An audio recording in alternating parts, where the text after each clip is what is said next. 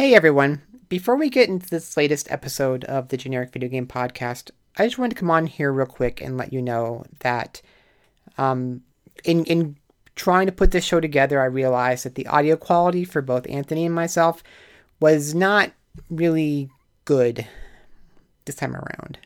And I mean, less good than the usual not good that we're already putting out there every single time we release a podcast. You know, um, well below our already low standards, if you will. So, you know, in in looking at the episode, it just seemed like that I could spend a lot of time doing editing on it, and it wasn't really going to help all that much. So what I decided was just to say, screw it. I threw the audio into this this uh, this thing, and I saved it out of this podcast and I'm giving it to you here right now. And if you listen to it and you decide it does sound bad and you don't want to keep listening to it, look, we understand. We're not going to be offended or anything. That's fine. Um, but on the other side of it, I think we did have some really fun conversations. And rather than just throwing the audio away and calling it a wash, I thought I'd just put it out here. And then that way, if you can suffer through it, then you've got the episode and you can listen to it when we talked about. So there you go. Sorry about that. We'll try to make sure things sound better next time around. Uh, but anyway, on to the show. Morning Project presents. Ladies and gentlemen, it's that time again. GVGP episode 52 is about to get underway, albeit a bit late, as we've been embroiled in a back and forth battle of negotiations between Embracer and Microsoft trying to acquire our show. Molly and I have had some time to take a break from all the craziness and would like to give our thoughts on the recent rumblings from the industry, including the Genesis Mini 2's full list of games, No Snatcher, More Space Harrier, the fallout from EVO 2022, as well as Molly's Japan report, and much more. Turn up the volume, max out the AC, kick back, relax, and get ready for another episode of the Generic Video Game Podcast. How's your summer winding down, Molly? I, I hate to ruin the illusion that Anthony creates in the show, um, but the reason we're late is because I've been painting a garage the past three weeks. So um, that's our, our real reason.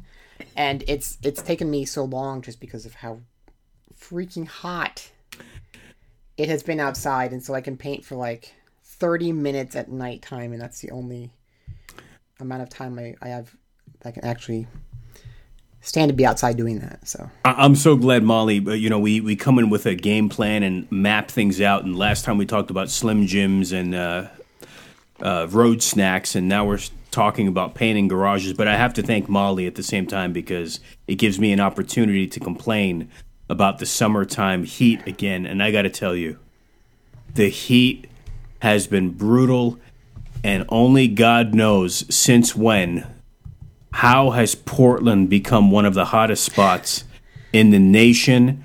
It's pure hell.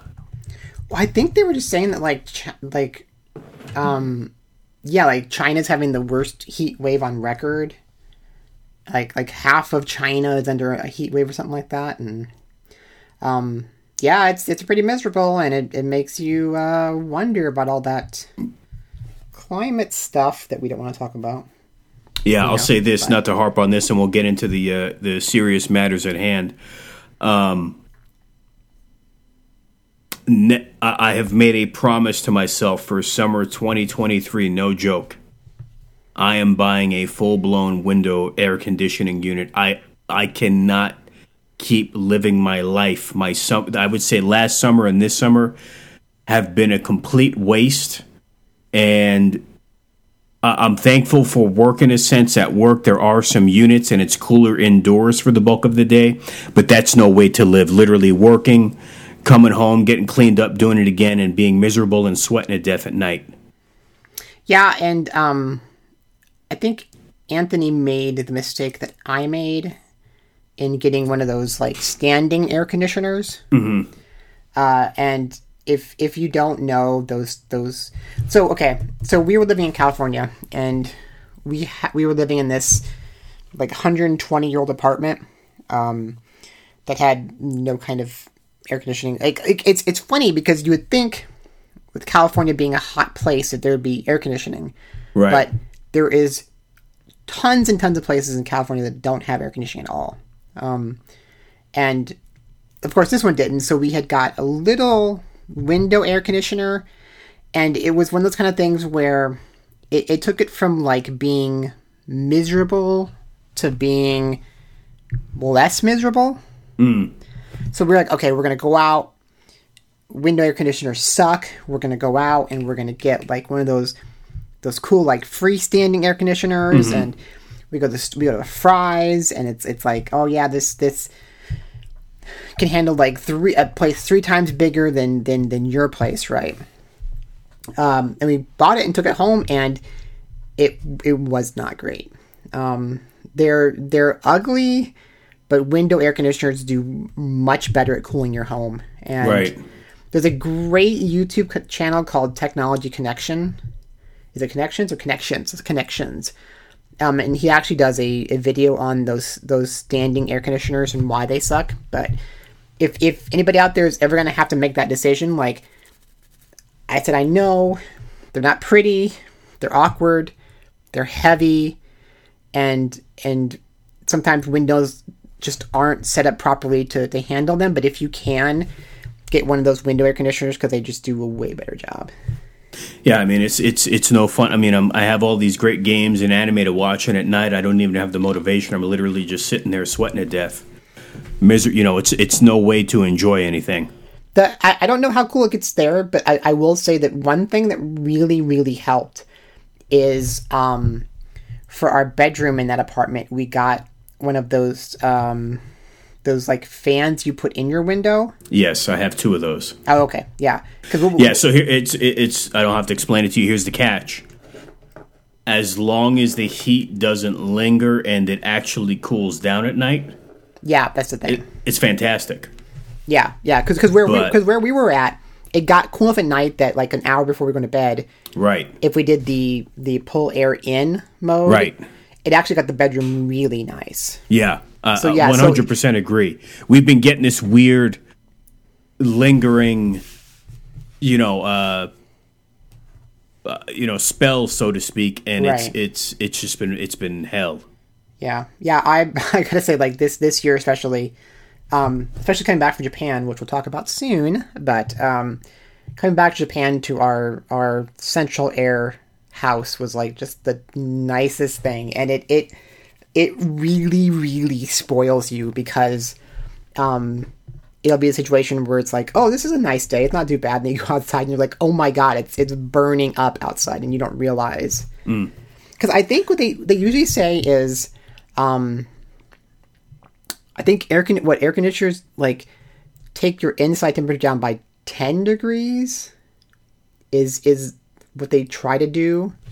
I, I'm not sure, but I, I think it's like there's a certain point where even the strongest air conditioner can only get your I think inside temperature down to like by 10 degrees cooler than the outside that's temperature. crazy. I didn't it's know too that. hot outside. But we're we're those weirdos who have like air conditioner set at like 76 during the day.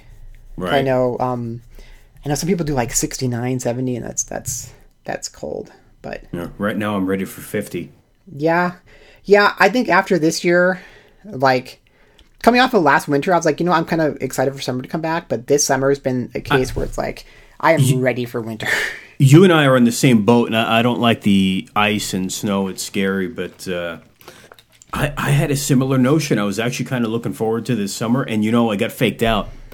Late June, we had a few hot days, but I'm like, wow, because last year we had that super record breaking June where we were the fourth hottest spot on the planet one day, like behind the Sahara Desert, and I'm not, Right. I'm not exaggerating. So I'm like, you know what? It, we might actually get a decent summer boy, I put the jinx on that because once the second week of July hit, because I'm like, ooh, we're getting kind of late, right? It's, I would say, since the second week of July, for 70 to 80% of the time, it's just been god awful, miserable. And, you know, almost like if this is a sports game, coming from behind, I think we did find a way to break some records this summer when it didn't seem like it was headed that way. yeah, like like go, leading up to going to Japan, like I don't remember it being that bad. And then Right. I went to Japan and I'm like, man, this is miserable. And got back here, and it's like, wow, it's it was like 95, 100, like just constantly here. Like so that was uh, late July or so, and the thing that surprised me that I got back and like almost all the lawns in in our neighborhood were like yellow. I was gonna say like browned out and dry. Yeah. And I was like, wow. And like even the people who like, because we have a guy in the corner who, he's one of those those guys who is meticulous about his lawn. Like he mm-hmm. puts a lot of work into it, and even his was like going brown. And I was like, man, if, if his lawn's bad, like ours has no chance. Well, you know, it's crazy. Before we transition off this topic, and while I'm not the most educated on it, uh, besides the U.S. and and your trip to Japan, I'm sure you've been hearing on the news, as have I, about the crazy heat wave in Europe and like England and other countries over there. Yep. It's crazy, and they because and what sparked my uh, memory on this is when you were talking about the lack of AC elsewhere. Right. Like I, they've got like nothing. Yeah, yeah, yeah. Like they like, and they were even saying too. Like I saw somewhere, I don't know if it was Spain or where it was. They were like thinking they had to make a rule about how low you could set your air conditioning and stuff like that. Really, Um, just because of how much power was being used. Because yeah, like that's the problem is is a lot of those, a lot of those countries, um, they usually don't get hot enough that you really Right. need the air conditioning wow. and so they're just not set up to have it. Hmm. I mean, Japan gets Japan. They just suffer. They're like, they're like, yeah, we get it, but we're just going to suffer through it. You might you might have it was either you or someone else I know, and I've already forgotten because I guess I don't listen good enough. Why? What's the reason for there not being? What? Oh, you know what? I'm mixing up stories. What's the deal with Japan and the lack of heat? Well, so the thing, the thing is, you know, in America we have like central stuff, Yeah. right? Yeah. Central air, central heating. Yeah. Even even if you're in uh, an apartment. You, you might not always have central air, but you would usually have at least central heating. But it depends on where you're at, you know. Um, I guess because in California we we live, we live somewhere that had no central heating at all. Um, but in in Japan, they don't have that concept. Basically, um, I mean, they have the concept for for things like like office buildings and, and, and, stuff like that. But in terms of homes, you don't have a central system for for heating or cooling your house. And so what it is is they have those um, those wall air conditioners that like the the kind of like the rectangular ones you see like near the top of a, of a ceiling Okay, stuck in the wall and then what it is is it's connected to the outside of the house or the apartment or whatever by by a hose to a, a, a outside unit. And so what japan does is they heat or cool per room usually. Which sounds economical you know?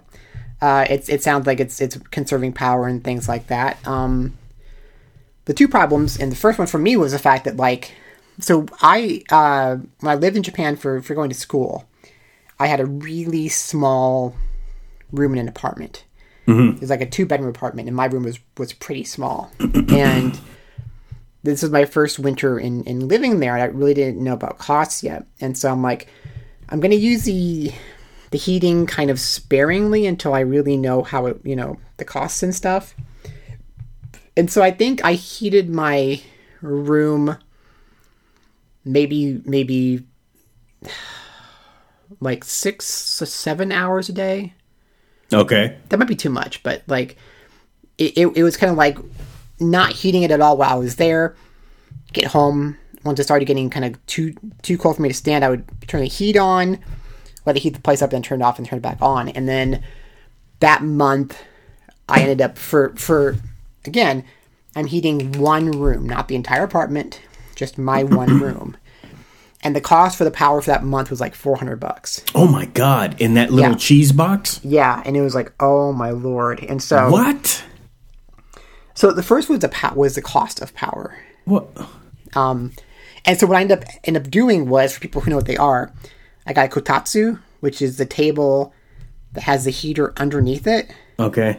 So it's like, basically it's, it's like think of like a, like a coffee table, and then you put a heater underneath it, and then you put a blanket on top of the table, It sounds so dangerous. and then it, it kind of is, but it's kind of awesome.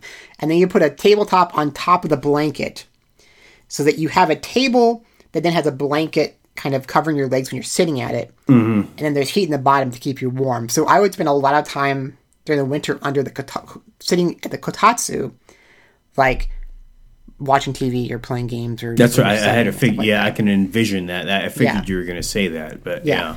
So the other problem is, so like my wife and her in in, in her house, so um okay, you want to talk about dangerous. All right. So in her house, I'm trying to think, they had the heating cooling unit in the living room It, and maybe her parents' bedroom had one. So this is a this is a four bedroom two story house. So there were I, there were probably at most two rooms in that entire house that could be heated or cooled. Um, so for my, my so the dangerous part is for my my wife's room, she literally had like an oil heater in her room. Is that what's the one? Um, I remember when I was in, and this was in the late '80s, and this was very brief. Can't remember what happened. We were in an old house. It was in New York, and I don't know if the heat was out for a few days. But th- there's the ones that scare me. The uh, I don't know the proper term. It's like a, I call it like a box. It's like a long rectangular box. You stand in the room, and it's got those bars inside that burn beet Okay, it's red. not. It's not. Okay, it's not that. So I know what you're talking about because we had we. So so it looks what you're thinking of. It looks like those like old timey heaters in in houses and apartments, right? okay. I mean, is, is that the kind of one you're thinking of? It's like it's like Well, yeah. It, I mean, you of, like, stand there, you stand around. Yeah. Yeah. I mean, I remember it as a kid. I must have been like nine, eight or nine. I that might be. It's and not it's weird because it, yeah, I I mean, I know as an adult, I, obviously that was over thirty years ago. I mean, I tell myself, and I'm not trying to be funny, if I had to deal with something like that, I'd either freeze to death. There's no way I would try. It, they, they, they're, they like frighten me.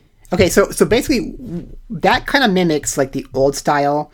Um, and I lived in an apartment once that had the old style, and what it was was, um, I think what it did is is because it if you see it, you know what it is. For unless you're like younger, I guess I would say is if you see like those old houses or old apartments, they got like those weird like tall coily things near the wall. Yeah. Um, yeah. And so it would it would send through hot water, like really hot water, that would heat that metal. I, from what I understand of how it works, but because it wasn't oil at that point, it was sending it through like hot water, and then the the you would get that metal thing so hot, and its its heat would come off of it and into the room. Um, I can remember because we had a cat who used to love to sleep next to it because it was it was so warm. And so the thing I think that you're talking about kind of mimics that. Yeah, but I'm the- yeah. But the difference between that one and the one my wife had in her room back in Japan was I don't think the kind you're talking about emits any kind of uh, like like carbon dioxide or anything. No, what I remember is there's the bar or the grill in there, Yeah, I had some kind of oil that heats up inside it, and you I just got to predict. Yeah, you just would never want to knock that thing over. Yeah, but so like with hers, and this is completely to me counterproductive, is she had to open her window because if she didn't, the the the the um the Oh, vapors uh, or whatever coming off of the heater would, Yeah. would would kill you Jesus. basically. So the and this is just one of the things I hate about Japanese houses um, and apartments is that so like if you're getting up in the middle of the night to like go to the bathroom or something like that, the bathrooms have no heat or no air conditioning. Wow. The Yeah. hall- you know, the hallways, Yeah. that's one thing, but actually going to the bathroom, it's like It's like what if- sitting on a have to prison there- toilet. Yeah, if you have to be in there for long, it's it's freezing, or or Oh on the other side, it's sweltering in that bathroom, and so th- th- that's the problem I have with like Japanese homes So- that are designed this way is that it's it's like it's like if you go out for the, for a day, right, and like you're you're walking somewhere and you're like you're walking outside and it's really really hot and then you go into uh, a store and it's like super cool and there's air Right. conditioning and everything. You can, you start to cool down, but you have to go back out of the store. You get hot again, you go to another store, you get cool again. Like you're doing that in your own home, basically. Like you're going Right. from like a really cool living room to a sweltering kitchen. And like even your own home, like you're just never either cooling off or or or, or getting warm. And they do have more things like they do a lot of the um the in floor heating, for example. So you can do like that. And and but there's there's they don't have that kind of just heat or cool your own house, which is that on one hand, I understand it it can be more economical, but the thing that people I think don't understand is that with central heating and central central cooling, since since the whole house I don't know what you're gonna say. is getting to that temperature, Yeah. it then has to do less work It to keep yeah. it there. It- mentally they're like, oh, this is costing way more. You're heating the whole place and what it takes to get to that point. But then at the same time, you're not doing it in these short, like these bursts on and off continuously, which is caught like in the end, it's either a wash or it's worse the other way. Yeah, and, and, and like and like if you're going from your living room to your kitchen, and your kitchen has no no no air conditioning, and your living room does, the moment you open that door, Right. like all that hot air from the kitchen is going to start coming in and, and heating up that living room because because because you've got other rooms that have nothing like those can counteract the work you're doing in the rooms that you're in so It's crazy. yeah it's so it's kind of the thing where like yeah you you want initially want to say that oh this is much more economical and and resource conser- conserving and everything but it, it's kind of not in a way so Right. Well, that's well. How about this? Talking about Japan and their heating and cooling systems. Uh, bringing this back on track. How did your trip to Japan go? yeah man on on that it was miserable because it was like 80 so american wise um 85 to 90 degrees like every day with 70 to 90% humidity it was just miserable in in in that regard but it was it was fun but it was weird kind of because um you know, be, before we went, and this actually has just changed, but before we went, Japan was was like, you've got to get a COVID test done within 72 hours of you getting on the plane that's going to take you to Japan. Mm-hmm. And because it's a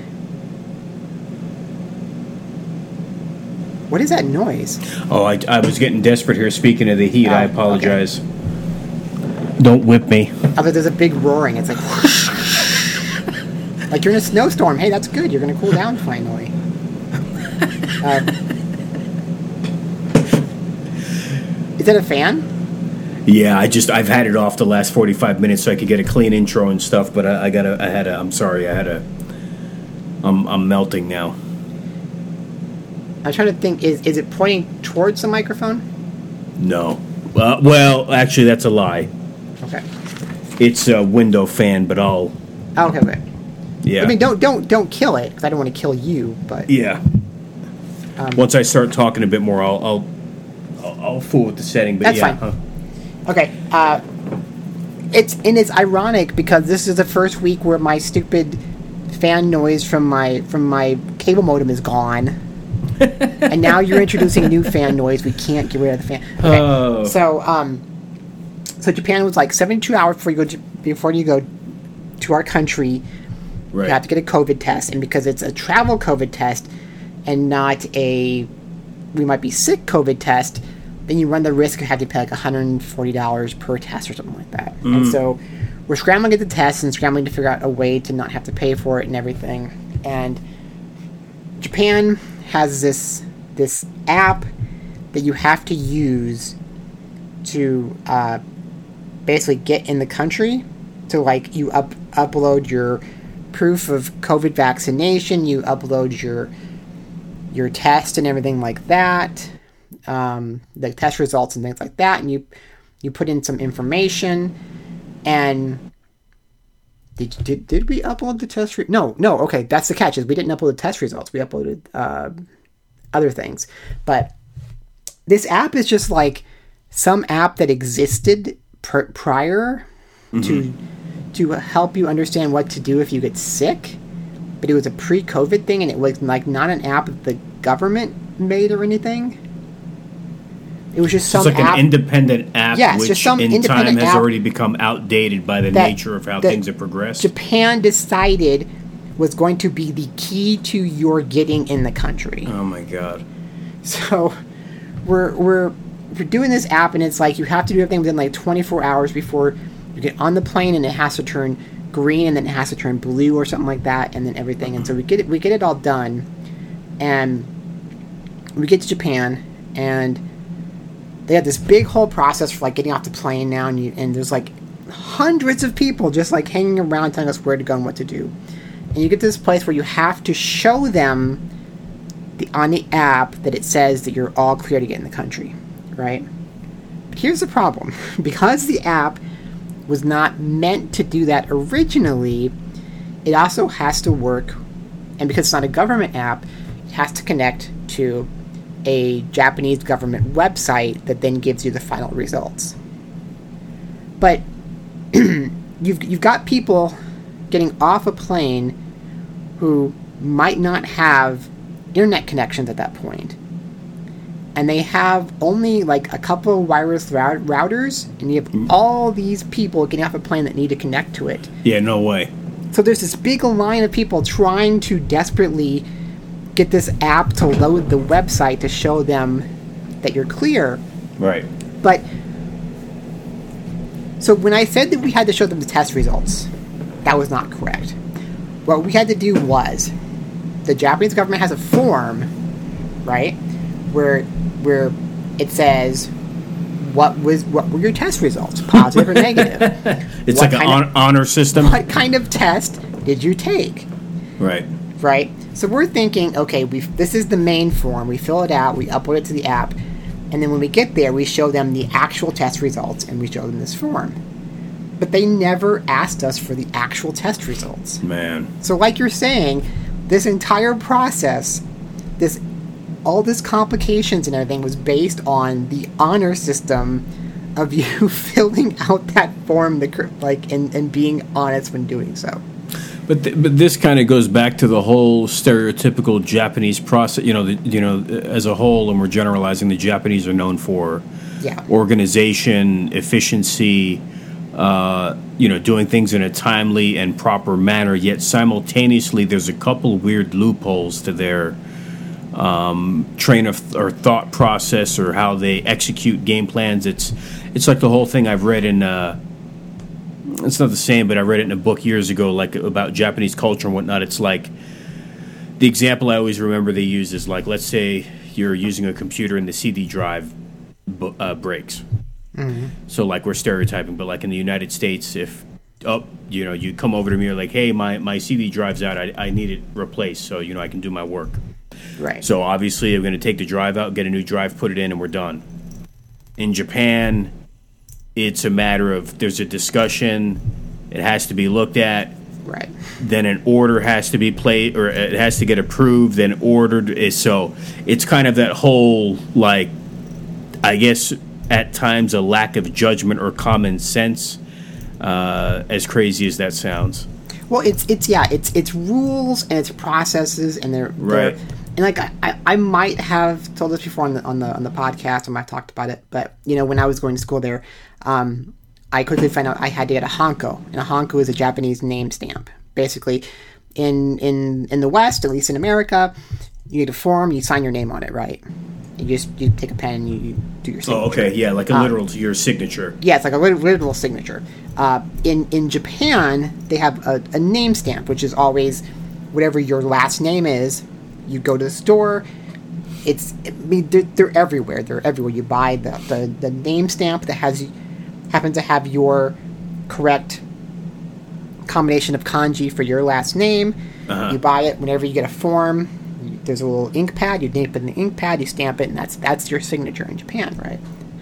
Um, so first of all, first of all, I have to admit, I do like the opening concept of this, but I know it's going to go yeah, downhill. but but for, for first of all, not not thinking about the fact that like if you want to fake someone's signature, all you have to do is go to a store and buy a name stamp. Like That's you're not you're not even like having to like trace their signature or anything. wow. Um, but so when I get over there, they're like, "You need a name stamp, all right?" And so I'm wondering what a what a what a is, and it's like, I, I hate to tell you this, but they're not going to have a name stamp with my Western ass name on it, right? Yeah, that's a good point, right? So they're like, just buy any stamp.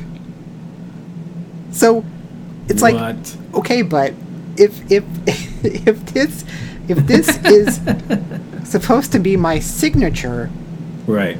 if I'm just using somebody else's last name. Yeah, what, name, what if it's Jane Doe?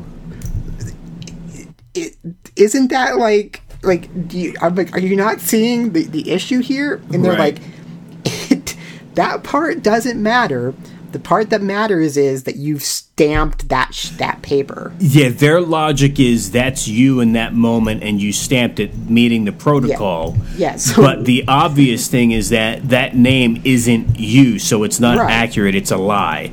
so what i did was at the time i was a really big fan of the singer ayumi hamasaki so i literally went out got a name stamp that had hamasaki on it Wow. and that was my signature for the entire time I lived in Japan. Wow. Even though that had nothing to do with me. wow. Um, so, so we get in, and, and you know, finally we're in Japan, and it was it was great. The problem for me, you know, was like the rest of my family got to there for a month, and so that was really good for them. But for me, it was like one week, and I was literally in Tokyo for like 24 hours. So I did get to go to Akihabara just real quick. How, how was that in terms of? I'll have you hit pause there. How's how was Akihabara in terms of? And I think I joked or said this last time, but is it still ridden with maid cafes, or are there less electronic? Uh, Well, let, let, let me get to that once I get to Japan because that's where I really saw. I mean, to Osaka. That's where I really had a chance to see the the change because I was I was literally in Akihabara for like one hour. okay. Um, but for example, if you know the company Beep, they've been doing like the re-releases and stuff, and they're like the, the used to be a hobby group that now, what, uh, God, what have they done? Um, Wasn't there Beep magazine? they, yes, and they were also, they were the ones who did, uh, they, they did the the Gley Lancer re-release. Oh yeah, For Mega yes. Drive? Yeah, yeah, And I, yeah. I think do they have something to do with the cotton re-releases? Um, but anyway, so they have a store, and I got to go to that store, and that was that was kind of neat. And the funny part was the most interesting thing for me there was they had a bunch of of Western Master System games just randomly. That was yeah, with the, through. the white boxes in the grid. Yeah. And so I got to go, got to go to a few stores. Didn't get much of a chance, and then we went. We took the um, the bullet train down to Osaka, and you know I, I went to Japan really excited to go to go game shopping because I haven't been there for like it hadn't been like three years since I last went. Mm-hmm. Everything that's gone through with you know COVID and and game prices, I was like I'm going to go back to Japan. I'm gonna get a chance to get some cheap games, some cheap Mega Drive games. It's gonna be awesome. And I found that that like game shopping has really changed over there. And I am still planning to do like a, a bigger write up about this, but kind of a, a quicker, compacted uh, explanation of what's happened is stock has vanished for a lot of things that aren't Nintendo. Like if you go looking for, in terms of like older stuff, but also at times newer stuff. Um, Right. The like PC Engine is nothing stock wise compared to what it used to be. Uh, Mega Drive is nothing compared to what it used to be stock wise. Um, older systems too, you know, uh, Saturn is is still around, kind of. Dreamcast is around better, but it, you know, there's always been kind of the argument that like Japan doesn't care about retro gaming, which isn't true. But it's, Yeah, I don't know how they could say that. Yeah. but it's also kind of been the thing where like they don't care as much about collecting older games as kind of like Westerners do at times. Hmm. And I kind of really felt that this time in terms of like, wow, a lot of these older console stocks Well- where I used to go into a store and there'd be like, let's say, four or five Mega Drive shelves. Maybe there's like one or two now. And where there would be a whole wall full of like PC Engine games, now there's like a small section. Well, I have a couple things to say about this, and I'll let you continue. One, I'm going to do a quick shout out, uh, not planned. So, while I've never been stepped foot in Japan, I'm familiar with a lot of shops in uh, the Tokyo area in Akihabara. Someone who does a lot of current videos almost on a weekly basis, Kid Shoryuken, uh, gaijin living in Japan the last Yeah. several years. Um, he just did an, another multi-shop tour last week. I watched, and of course, I can't remember the name of where he went, but the pickings were pretty good. So anyway, quick shout out, Kid Shoryuken, and then secondly, what you're discussing, obviously, your reasoning behind it makes sense. Yet simultaneously, and I've thought of this. I don't know if I've ever said it out loud, and I'm sure you've thought this too. You know, here's the thing. Obviously all of this retro stuff to an extent does get recycled and gets passed around because it's used right? Mm-hmm. So it one person has it maybe sells it off. It, it, it makes its way back around. That said you have to you have to figure with the heightened sense of just because of what i do looking on youtube all the travelers access of the internet or people purchasing stuff there and sending it to others or selling to others they know out of the country, coinciding with this old product, all the Saturn stuff, all the Dreamcast stuff, that's not manufactured or printed anymore. So Yeah. whatever is in the wild, those quantities, that's it. And you got to figure at some point it's it's going to dry up, right? Well, there, you know, there had been for a while this kind of argument that like the Gaijin were taking the games from Japan, you know, and I think some of that was overblown. Some of it was true, um, but it's it's like so. I want to be clear that you're still going to find at certain stores great stocks. Like if you go to like a Super, Super Potato, for example, um, they still have a bunch of retro games for all platforms, right? but I, I think what it was was more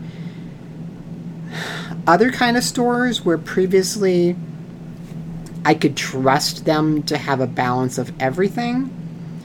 I was seeing a lot more of like they were letting those certain platforms, stock for certain platforms, dwindle while keeping up, for example, Famicom and Super Famicom. And that's another thing I noticed on this trip was the domination of Nintendo. Not just in new stuff, but retro stuff.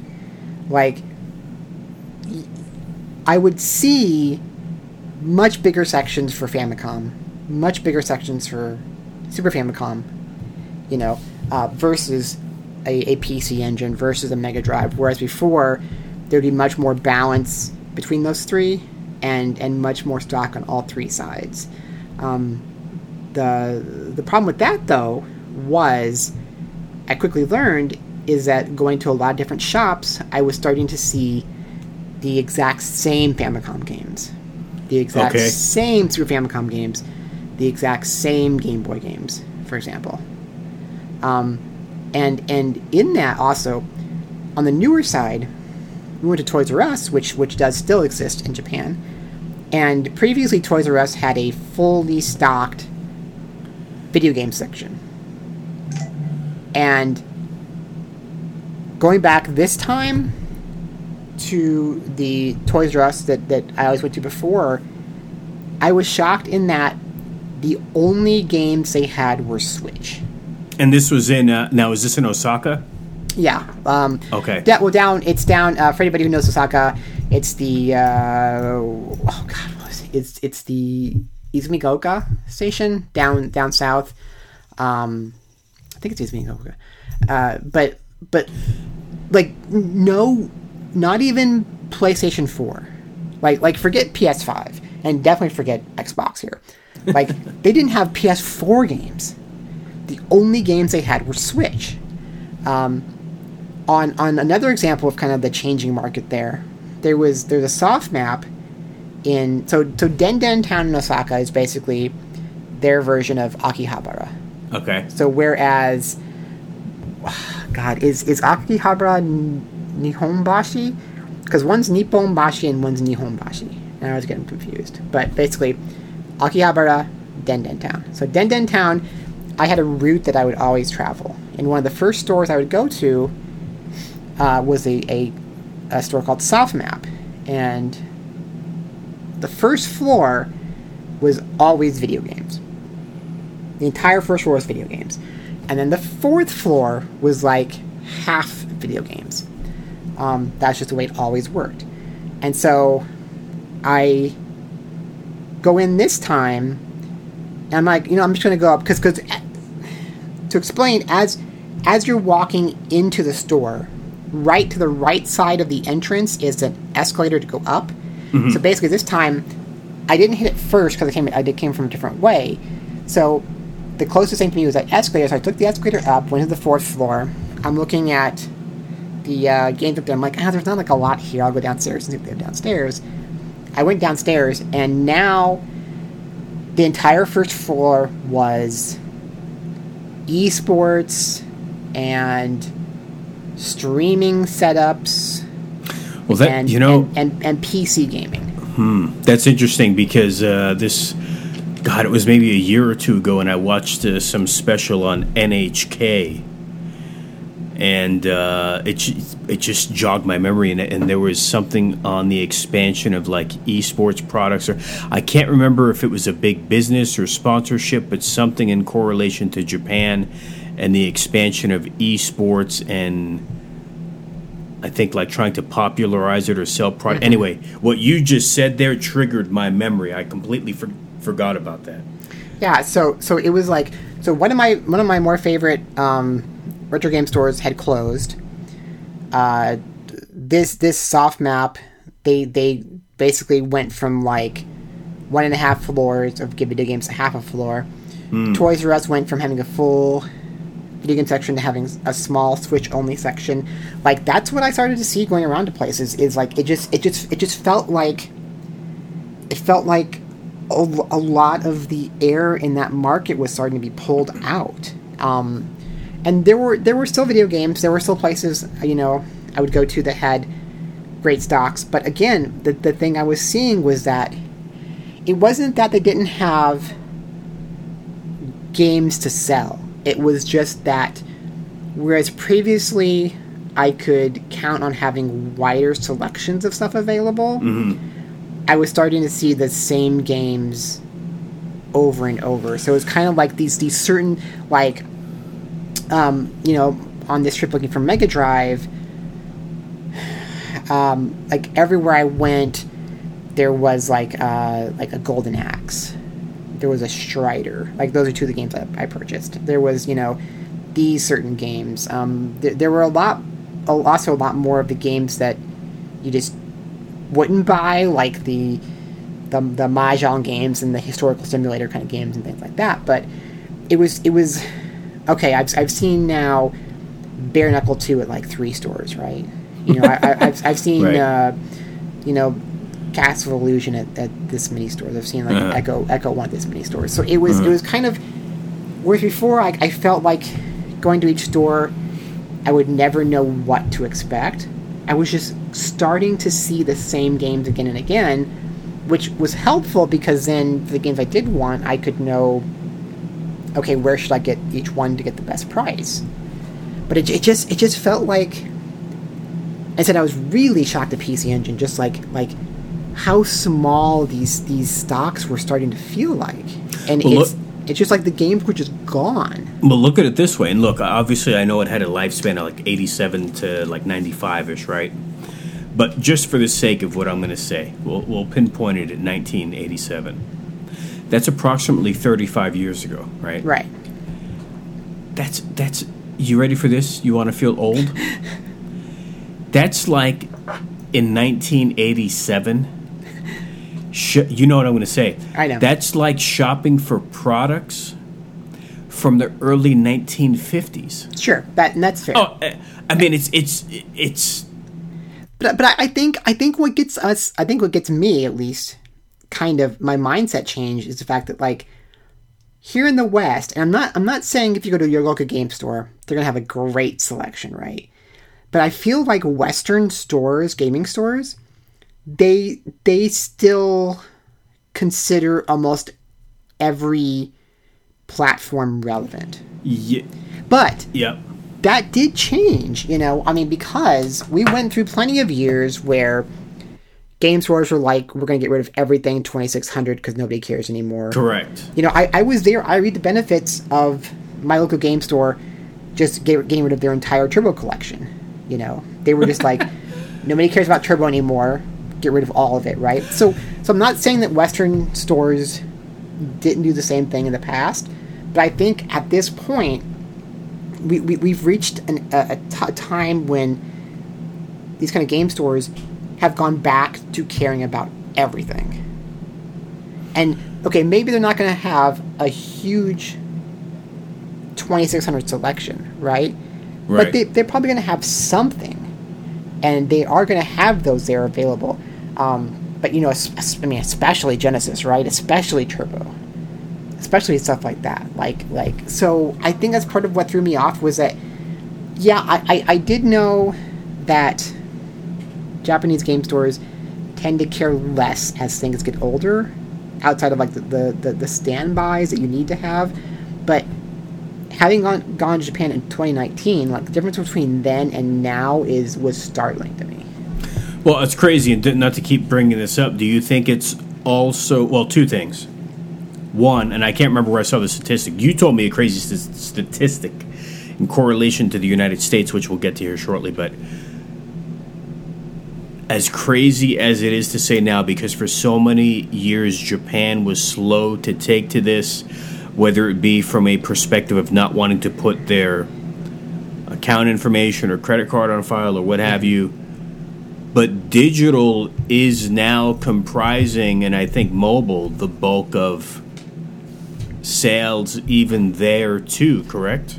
Yeah, and, and that's kind of one of the sad parts to me is is I think for a long time Japan was still the country where um, like retail was still thriving. Right. So if you did want to go to stores, like there Correct. were still a lot of options, and I do think that that's now getting hit. That's kind of like why SoftMap instead of selling games on first floor was selling expensive rigs and chairs and monitors I'm going to like blame right? that on, um, and, and just because of you know, it's just the way it is. I feel it's because in the time of the last 10 to 15, 18 years, it's yet another new young generation that is completely that has grown up with it and don't have that hesitation. So Yeah. I kind of blame it on age, time passing by now. Yeah, that and and also, I mean, and and look, this is just reality. I understand why, but like, for example, just today, my wife is wanting to order something from Japan, um, and she's she's looking at stuff on this on this online store from Japan, and she's like, "Hey, you should check it out too because they got games." And so I go on and look, and like I'm seeing just on this on this one site like way better Mega Drive selections than I saw in any store while I was there. You know, and and again, as as a, an American, that makes sense, right? Because we're so used to online shopping and having Amazon with like trillions of products. Right. But I I am kind of sitting here like, you know what?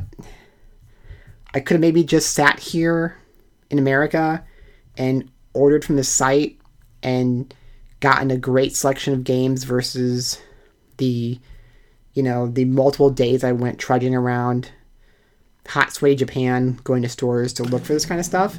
So that attitude might be changing too and and I think it's it's you know um I mean we're we're in a time when the digital only Xbox Series S is is selling decently in Japan, you know, and like that's a, that's an, a time I never could have considered before. No. but said it, it it was just, but it was sad to me. You know, it was sad to see, like, for so long Japan was st- sticking in there, and and still having a, such a great and rich, and expansive kind of, like a local retail, uh, um, market for for gaming, and and now that like next time I go over there, I have no idea what I'll find, and and prices too. Prices too.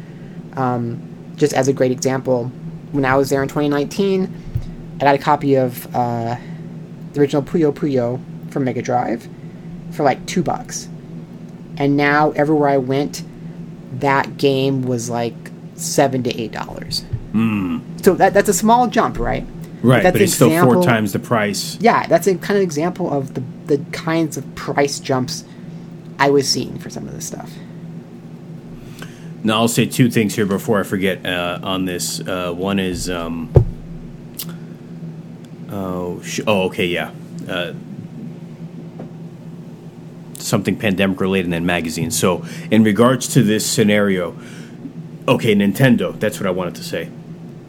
I learned this in recent years, and I said it on the podcast. So this is kind of going to be um, two pronged to this. One, once again, Nintendo is like a cult.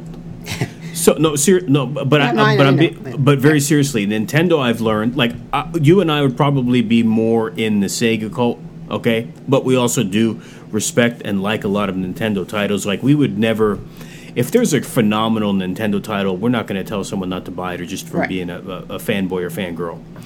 But Nintendo enthusiasts are truly like cult followers. And so that's one of the things I've learned for the most part.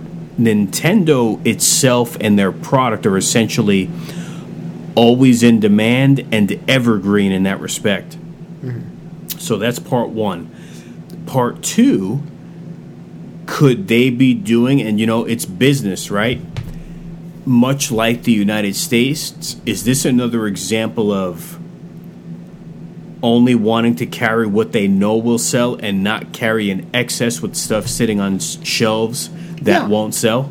Yeah, I mean, like it's it's like anything, right? Like right, like I mean, I, I know you remember this. Remember when you could go into a Best Buy, and they had rows and rows of DVDs and rows Absolutely. and rows of CDs. Uh, same thing with Fry's, which is now defu- Fry's at one time, even Oh, as little as yeah. 10 years ago, Fry's had an amazing selection as well as Yeah. obscure stuff. Yeah, so it's kind of like that. It's it's like Toys R Us knows Switch is going to sell. To- Toys R Us doesn't necessarily know. And this sounds weird to say. The PS4 is going to sell. You know, I mean, I, I think, man, if if Nintendo didn't exist, like Japan's entire console market might be decimated at this point. But you know, so good on them for keeping that alive. But it, it is like, it, it, it really feels. It feels like America felt during the NES, right? Like, if you play games on your television, you're playing a Nintendo, Right. and that's all there is. Like, yeah, there's other things, but is there really other things? It's crazy. So, Now, that said, I can segue. There was something you said earlier. You said the prominence of Amazon, online shopping. You may have been better going that route than sweating it out firsthand 5,000 miles away. Well, you may have gotten your wish. Because there's a product that's uh-huh. coming out in about six weeks or so, which will be online only and exclusive to Amazon. Hmm. That being the Genesis Mini 2. oh, The Genesis Mini 2. this this is this is like okay, yeah. Before we get to what it actually has on it, like it's it's a complicated situation. It is. For anybody who doesn't know, basically the Genesis Mini 2, the only way you can buy it through is through not only Amazon, but only Amazon Japan. Now you can go to regular Amazon and order it from there, but you're getting it from Amazon Japan, so you're paying the twenty dollars in shipping, and you're paying like, like a really weird price for the system for some reason. what was it like? It was like Well, base price, I have like it on my. 109. Okay, I saw 99.99. Let me see.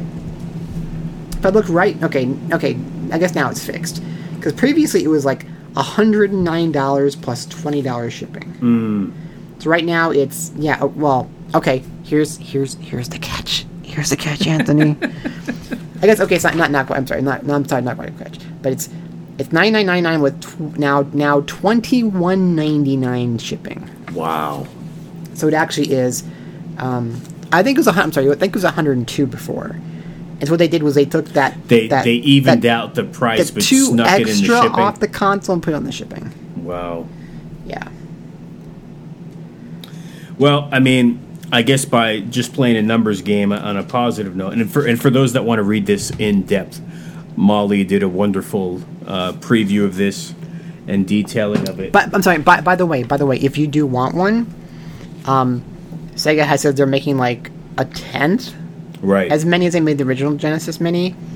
Uh, so, as much as the shipping sucks, if you want one of these, I would pre-order it because Right. we we saw what happened with the Turbo Mini.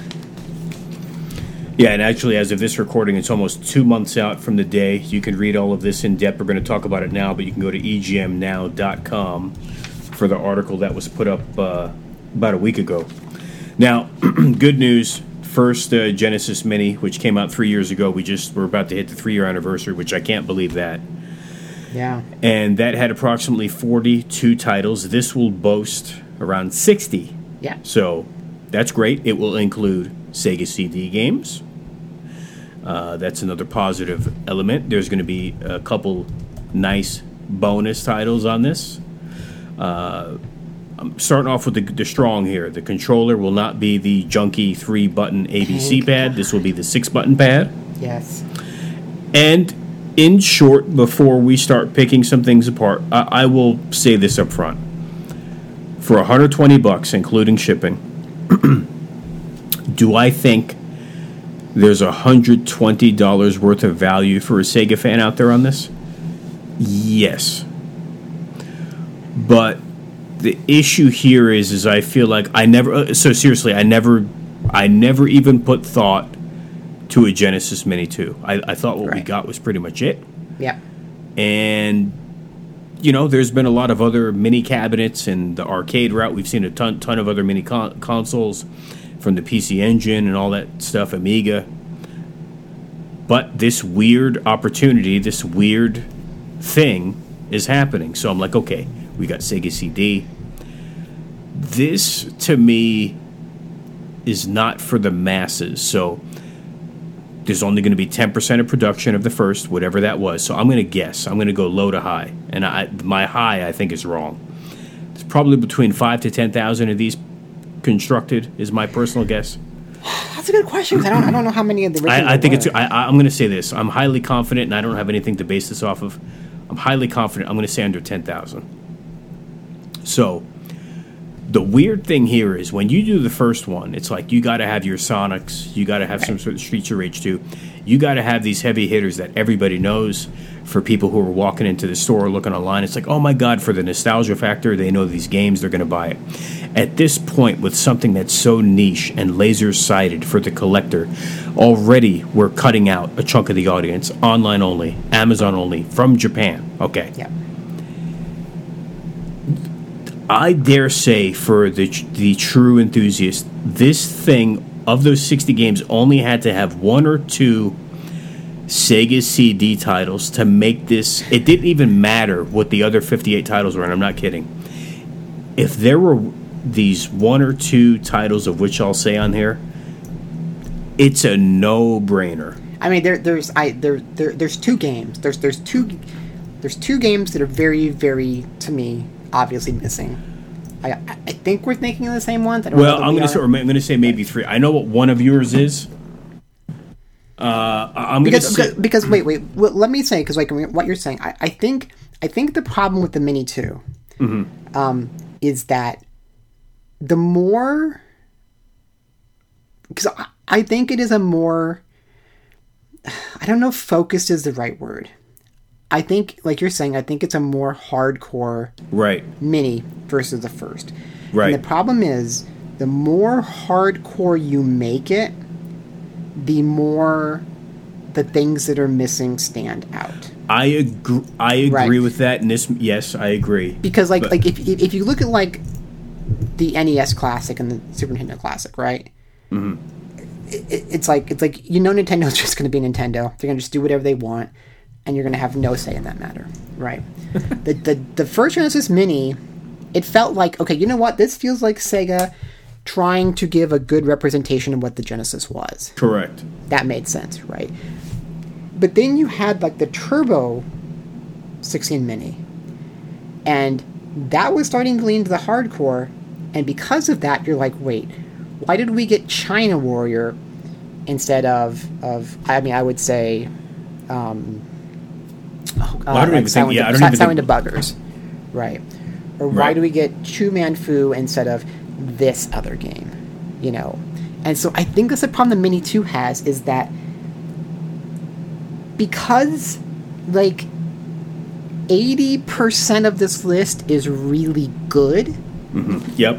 and and more targeted towards those people who kind of wanted the more niche stuff that the other 20% stands out way more than it would have if this was a console where you knew Sega was just trying to go across the board and appeal to as many people as possible. Agreed. And I'm going to say some weird stuff here. I went through all 60 games earlier and put little notes by them. Now, here's the weird thing of all these mini consoles that have come out, I can make an argument of games that have some level of interest to me. I'm not saying they're all bangers and home runs, but of ones that I box that I'm like, I would hit the start button on this and I would mess around with it. I came up with about a third.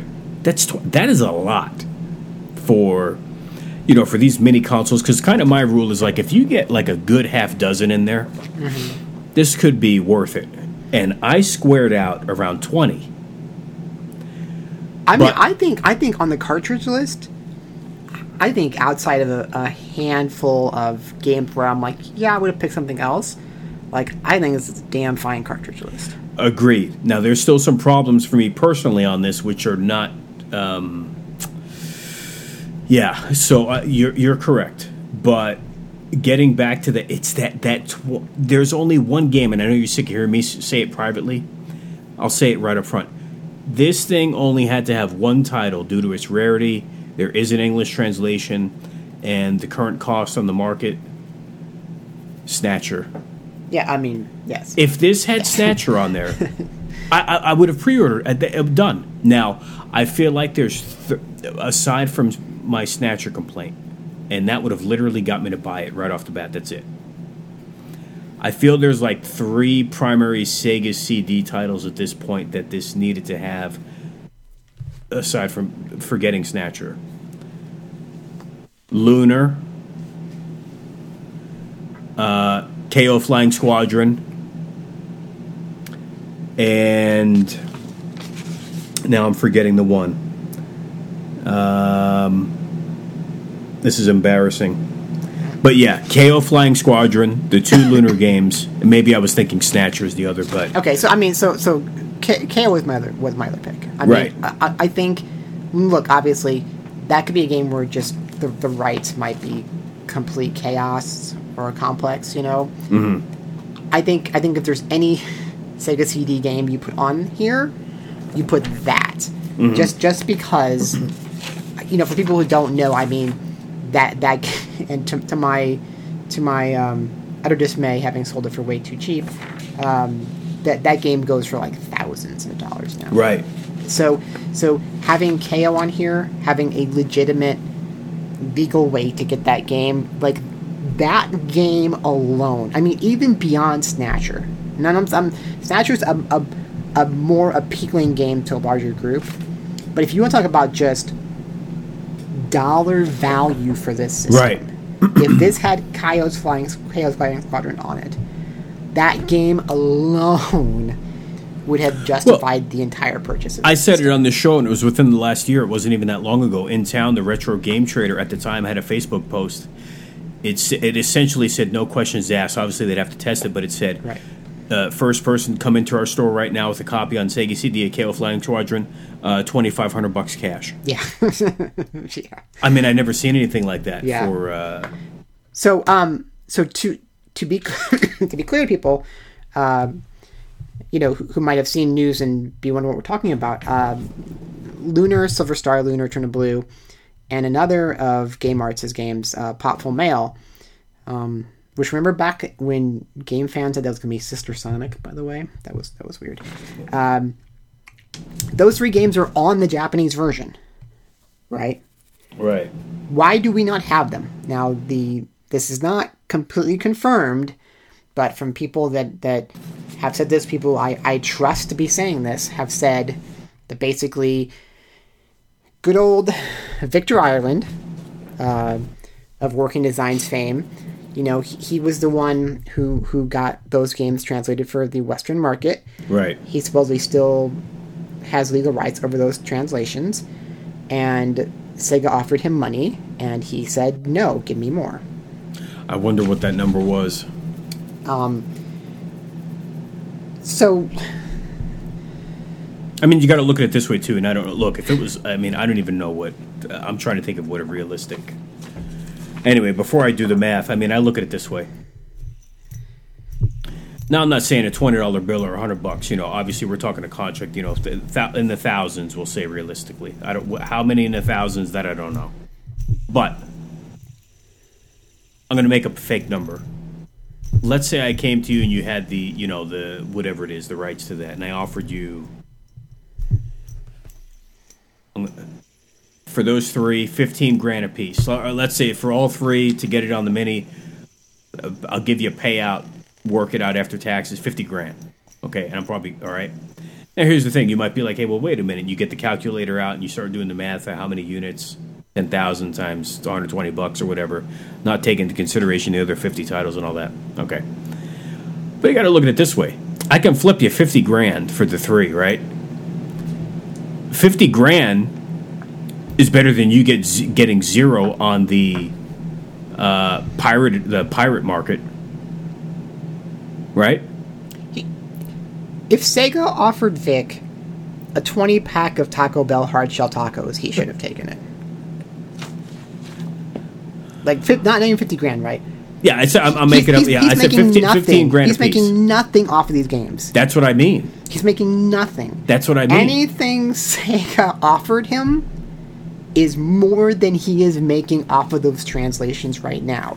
And I'm gonna. s- Yeah, I'm how many chances do you think are going to come in the future for him to get money from those translations? I just did. Now this doesn't take into consideration manufacturing, uh, you know, package. You know the Right. deal. No, no, but I'm, I'm saying it's like If- like it if- could be 50, it could be fifty thousand, it could be five hundred bucks. Let's let's make believe my numbers correct. Ten. I'm gonna say ten thousand of these are printed Mm-hmm. At a hundred bucks a piece. Not even taking into consideration the shipping. Right. That's a million bucks flat. I, you know, fifty grand. I don't. You know, flipping him fifty k for that to get those in. It's an instant sellout, and he gets he's up fifty grand. I. If okay, let me ask you that. If we did that rough math right now, and you were the one in control, and I offered you fifty grand, or let's say let's say like sixty five, and get get it down to fifty after taxes, would you take it? Of course. Because you have to think about the fact that, like, we're, we're not even talking about rights to the games. Right. We're talking about the rights to the translations Well- of those games. Can I throw you a curveball then? Let's say this project, the Genesis Mini 2, is in dev for two years, okay? And I know this is so crazy.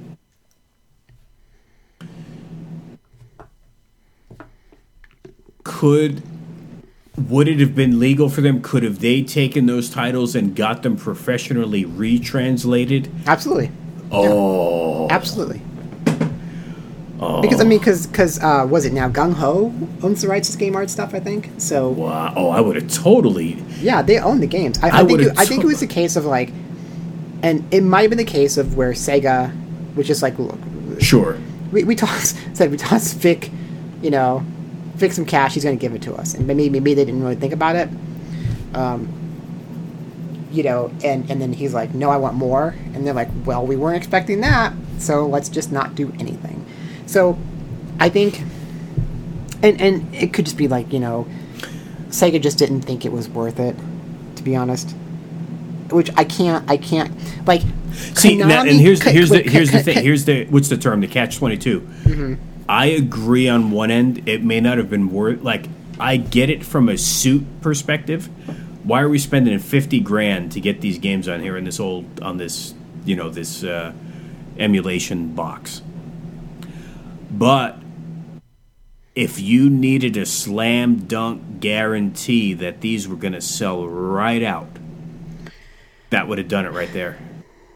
Yeah, I, I, I Let me ask you this: I, I if, think if Snatcher, Snatcher, if Snatcher, Flying Squadron, and I'm sure I don't know how big, you know, even if you're not that big of a Lunar fan, but if both Lunars, Snatcher and Squadron were on there, would have you? Would have you? Pre- well, and I know you do have the the the SG, Yeah. but would have you done it? No, not not not.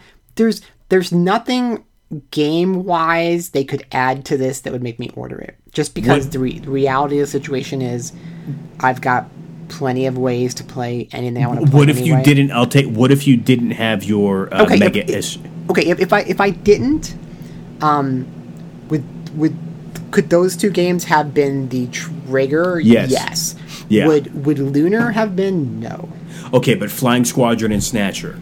Yes. Yeah. and I, I think I think in terms of like, I can't blame Sega for not getting, not wanting to put the to the money behind getting the Lunar games retranslated. Uh, while at the same time, I can blame Konami for not getting Snatcher translated on the Turbo 16 Mini.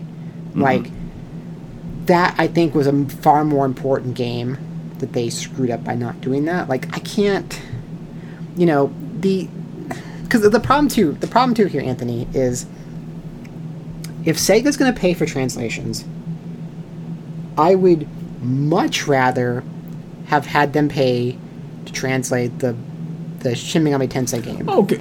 Uh, uh, r- Se- yeah, Sega, I mean, ED game right. you know or, or what, what is it it's not is it shin or, or Yeah, uh, S- SMT. Yeah. Um, like like that that actively like them translating a few of the games that the, the Mega Drive Mini 2 got that we're not getting that had never gotten translations, like that would have been a big deal. I I I would also say, and again this could be a rights issue. Um, one of the most surprising things for me is that we did not get um, what is called over here Troubleshooter Vintage. Battlemania 2, which which is I which is I maybe except for Tetris, I think that is the most expensive Mega Drive game there is. And, and what is this again? How, That's okay. The the game Troubleshooter that came out in America. oh, I, that's a. Sh- okay. That this is the one the, the one that's kind of like Dirty Pair, basically. I totally forgot. Yeah. Yeah. So that's um this this would be the sequel to it. So for example, I know this site has Battlemania. Was it Die Die God was it it's it's I don't remember I don't remember the name. Um I'll tell you the price here in a second. For example. Uh Daiginjo. So on this site, the copy of Battlemania Daiginjo is going for one thousand thirty-four dollars. What the hell? So I said, I think I said, I think other than Tetris, I think that I think that is the most expensive Mega Drive game that exists. And I'm kind of shocked that Sega didn't try to get that on there because that's been expensive sent for like 20 years. like back when because I can t- like I, I'll tell you like back when back when I was living over there, um, and this was the era when like Dreamcast was starting to get like clearanced out in stores. The one game I remember being really hard to find and really expensive if you did for Dreamcast was uh, Twinkle Star Sprites. Oh yeah, yeah. Uh huh. But even back then, Battle Mania 2 Troubleshooter Vintage was hard to find and expensive. And it's only got harder to find and more expensive. So, like, I'm shocked that Sega did not go for that. And if they had gotten that, that could have been on the American side, untranslated, and it would have been mostly fine. Who uh who developed that game? Who made it? Was it Vic Tokai? Mm. I just don't know, like, who owns the rights this point. Right. I, I say this. I, um, um, I know you're talking about that, but I'm looking at this list, and I say this every time I see this game. I need to make it clear every time. Alien Soldier. Mm-hmm. Amazing looking tech showcase for the Genesis. Ha- have you played it? I I I've. I need And to I'm not. I'm not trying to make you feel bad because you're. to go but back you're- give it a real You're, you're far greater the gamer I am at this stage I've in never life. I've never played Yeah. it to the level I should have played it. Not trying. Not, not trying to make you feel bad or. Do, do you remember any of when you played that game? I think the problem was No, and- um, the, the, no, no, I think the problem was that like I didn't really understand boss rushes back then, Mm-hmm. and so I I didn't understand why I would be playing a boss rush. What's Uh, our What's our email address for fan mail? Because I'm going to say what's our what is it? Uh, I uh, let, let me let me- yeah, because what I'm about to say is, and we'll get we'll get you the email, if, and you got to be honest. We're going to go on like the Japanese honor system. Is there anybody listening to this show that has uh, either? I think it was like I can't remember. It's like 23 or 26 bar, like levels. If there's anyone who's either gotten halfway through this game or beaten it, please write us because now now I've said this before. I sat down and watched this whole game through. Now, and not not on YouTube. I have a digital version. Actually, I have it physical as well. The Japanese PS2 Gunstar Heroes box, the treasure box. Mm-hmm. And going through the options one day because I played, you know, I messed around with Alien Soldier, playing Gunstar Heroes, all that stuff. And then I was messing around with all the options there's like hidden stuff on there. For those who don't know, this is kind of off topic. There's even a hidden version of Game Gear Gunstar Heroes on there, which is actually kind of amazing. And in going through cycling, you can watch a professional play. You can watch Alien Soldier be played through. And I sat and watched Alien Soldier play through. And it was amazing, by the way. I keep saying that in terms of all the, the, the tricks and bells and whistles, and it looked great. I mean, there is there's just no way. There's there's no way. So I have so anyway, I I throw that out there every time because I know I'm not some sort of completionist in 2022. There's so much stuff I have that's incomplete, but I was a big 8 16-bit 32-bit player, especially the 16-bit era and and god dang, Alien Soldier is just but anyway, that's on the list there. Uh, GVGP at morningproject.com. It is in the show notes. So Okay, GVGP at morningproject.com. Please hit us up and let us know your feelings. So what's funny it. is, is right after your Alien Soldier there, um, I don't know how much you know about Atomic Runner, but that's actually in Japan. That's a 200 plus game. money wise, like yeah, to buy two hundred dollar plus game. Wow. Um, that that's uh, it's got a really weird name in, in Japan. Like it's uh, Chelnov, but Oh, I've like C H A R. C H E L N O V. Oh, you got me. No, uh, but that's so that's one of those like that. Uh, Crusader of Centy. Well, here's one. Here's another Midnight one. I got. This it, this won't be as long winded. I have to say this every time I see this on the list too. Nobody wants Bonanza Brothers again. Get that off the list. Yeah. I think, um, but Is yeah, it kind of surprising? Not that I care, like not that I personally want it. Were you as a little bit surprised as me to see Clay Fighter on there? Clay Fighter is a, a bad a bad pick. Like, It is a it, it is a bad pick. like who cares? But yeah, was it was that interplay? I think so. Yeah, I don't know how that made the list. Um, I, I, I think I think Fatal Fury Two doesn't make sense to me. It- I, I'm with. So here's the thing. I put little note. Okay, so here's how I feel about Fatal Fury Two. Fatal Fury Two, for what it was as a Genesis port at the time, it's pretty damn good. If if you only had a Genesis, Yeah, yeah, yeah. but in t- in in this day and age, Yeah. and it like. I mean this this is this is only on here for like some sort of tech buff that remember I mean why is that on the list? do would you would you do Sam Show over Fatal Fury two? You know, maybe this will give me credibility. You know, do you know the first thing I think of every every time I think of Sam Show on Genesis? Hmm. The big sprites. I always think of the missing character. Yeah. No, I'm not. I'm not No, trying to be. fair. No, I'm not fair. trying to be. But here's the thing: to your Yeah. question, to give you an answer, I mean, historically, for the Mega Drive, and here's the thing. I here's the weird thing. I would probably play Fatal Fury 2 more than the original Sam show because of some of the like. This is such a weird, like. Okay, wait, here's wait, wait, wait, wait, wait. Okay, go, go, go ahead, go ahead, go ahead, go ahead. But yeah, I would probably put Samurai Shodown on there first. Wait, wait. World Heroes. No.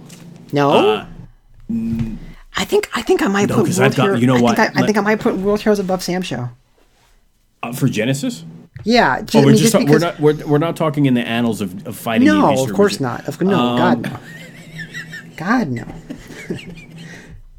I, I I mean I mean I mean just because like if I'm picking if I'm because like man like Neo Geo ports at that, at that point were slim pickings this problem. Yeah, and it was what Takara, uh, Takara did them all on. The, Yeah, yeah, and and so I think I think World Heroes might because the problem the problem I have with Sam Show, m- much more beyond it doesn't have Earthquake, is just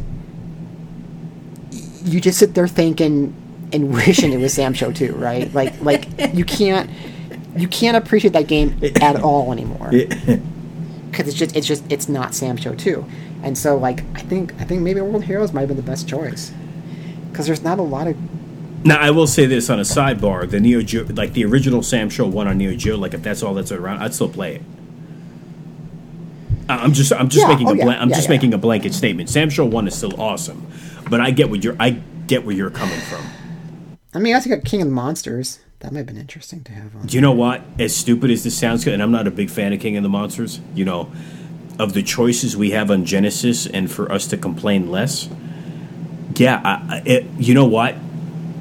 That quirky, obscure pick may have fit this list better. Yeah. So I, I think like like Populous is a little bit of a weird choice. Um, That's another one I could go off on a rant, like- but I'll stop. Now, and I, and I, I- guess, and I, go ahead. you want to hear greed? You want to hear greedy? Hmm. And I don't want to spoil anything because we probably wouldn't get to it for a while. But okay, so there's Space Harrier 2 and Space Harrier with the new scaling, right? Mm-hmm. I'm all for it. Which is a big deal. Which is okay. To be clear, what he's saying is Uh, yeah. they're they're they're they not only remade Space Harrier two to have Mm-hmm. actual proper scaling Uh-huh. of all the objects in the game, but they've gone and also done, which is this is amazing to me. Um, they've done a proper Genesis port of the original of the original Space Harrier Mm-hmm. that also has scaling. The, the the downside is it in- introduces a whole lot of sprite flickering. I'm all for that because that actually what we just talked about there is one of the only things because I haven't decided. I, I guess I'll leave that question to the end for Molly. Well, she already answered it, but I'm on the fence, and the only reason I would even consider, and I can't convince myself, is because of what we just talked about there, the Space Harrier one and two uniqueness. Now I'm going to sound like I'm a spoiled brat. If they were going back correcting that, one of the more unique titles on here that never was fully realized, and I only know more about this now by way of YouTube videos and historical videos. Outrunners. Hmm. Because correct me if I'm wrong, that Outrunners was a 32-bit super scalar title. Because wait, there's a super scalar hardware, but that was on their 32-bit, their final scaling hardware. Was that the same one that had Planet Harriers? No, you're way ahead. That's no. Okay, okay, okay. This is this would be okay. Timeline wise, if I, if I'm correct, the hardware this would have been on would have been right before Saturn era. So Model One might have existed, but this was their last scaling hardware. Because Outrunners, yeah, that's the one with the hi- much higher. There's a lot more going on with a bunch of different cars, right? Like all the choices. Am I thinking of the right one? Yeah. No, no, no, no, no, no, wait, wait. Just to be clear, you're not thinking of uh, Power Drifter, are you? No, absolutely not. No, because that Which- one. No, that's the one. I would just have for- loved. I would have loved. Yeah, that no, that's on uh, did. the 3DS. We got the correct version on 3DS. No, the yeah. So I believe I'm pri- I'm pretty confident Outrunners was. It was lesser appreciated, I think, because of the time in arcades, but it's actually a, a pretty excellent racing title before you know the advent of all the 3D and texture maps. My long-winded point on this is for them going back and modifying certain games or games that should have gone help. Outrun and Outrunners, which is far more advanced, should have right, got right. that. Yeah. Yeah, because the problem is I've I've literally only played this once in my life, the Uh-huh. arcade version. I've Yeah. never played Genesis version. I've only played it once ever on the in the arcades. I, I like Outrunners is pretty foreign to me, but yeah, looking at it now, I'm, I'm remembering like The, if if the, the, these two titles, if they were, should have gotten that same love as well, because Outrun didn't have the proper. Now look, when I was a kid or all that, I, uh, you know, I really didn't understand that, or, or you know, when you're twelve. But I mean, yeah, you can see it now. Yeah. Um, but so okay, real quick, uh, so we get close to finishing this, but um, like plus side, there's some really crazy games on here. You know, we already mentioned Crusader Centy and Alien Soldier, but there's like uh, Granada is is is a really interesting choice. That's yeah, that's top down 2D. Was that Wolf Team or Tech? Yeah, uh, Wolf Team, yeah, yeah. Uh-huh. Um, Herzog's Fine Light, Lightning Force. I hate that name. Um, they're they were they're very smart, very logical, great choices. They were picks that like you didn't necessarily hold your breath for Sega to put them on here, but you like they should. But then we get stuff like Midnight Resistance, I, I was surprised. I used to own that, and I remember kind of liking it, but I was shocked to see that on here. amazing first stage music. Um, Rolling Thunder 2, which is absolutely fantastic. Okay, amazing game. I, I still have my copy. I Re- love that, good, huh? Splatterhouse 2, which I think is pretty pretty pricey now. Streets of Rage 3, which is pretty pricey now. Um, but then we got, of course, Truxton, which which is, is a great pick, and freaking War Song, which let me get this right because I always get this wrong on which one this is. Was it Langrisser? Because I always get Langrisser. Yeah, Langrisser. Um, Oh, you it- think of of Lotus War? No, I always get Langrisser and then uh, Growlancer. Ah. Mixed up. Yeah, this this was this was uh, I I don't know if it's the first Langrisser, but it was it was basically one of those kind of like tactical strategy games. Um, so there there's some fantastic choices. I'm I'm really mad that Japan gets Romance of Three Kingdoms three I'm assuming you're. on on Mega CD. I'm assuming you're joking. No, I'm absolutely Oh, okay, hundred percent serious. I love I love those I co-ed historical I- sims.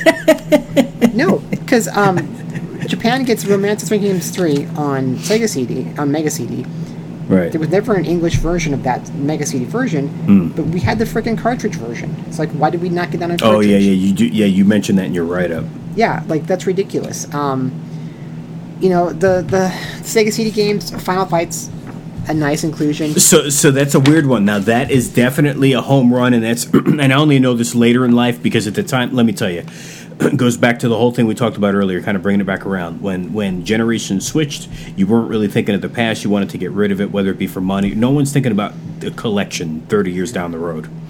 now, because of that, by the time this hit out on Sega CD, I I was beyond this. But in hindsight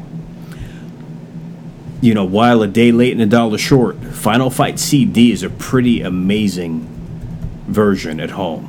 uh, it's fantastic. Like I mean, it was that was, I mean, we had to have the Sega CD to do it, but that was one of those things where like, it, it was the one-two punch, right? Because Genesis versus Nintendo, right? And then right. Final Fight comes out, and it's like, why is a character missing? Why is it only one player? And then boom, Genesis gets Streets of Rage and Streets of Rage Two, and we're like, you know, what, screw your Final Fight, we can do it better. And then Sega also did Final Fight better. Like, Right. clearly the best version, home version of Final Fight at that point. Excluding you, X sixty eight thousand computer owners at home. Yeah, yeah, yeah, yeah. Now, uh, Night, Night Striker's an interesting Japanese game that, That- got here. you know, that one is one of those ones that I'm like, you know what, I that interests me. The Ninja Warriors is rough because, let's be honest, at this point, like Ninja Warriors again on Super Nintendo is what Yes. you want to play. You don't want to play. Yeah. Oh, the, the, the new. Do you have the you have the new one? yeah, yeah, yeah. Okay.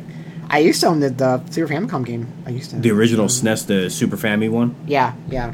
Hmm. Um, who, who, the, who, the, who the f put Sewer Shark on here?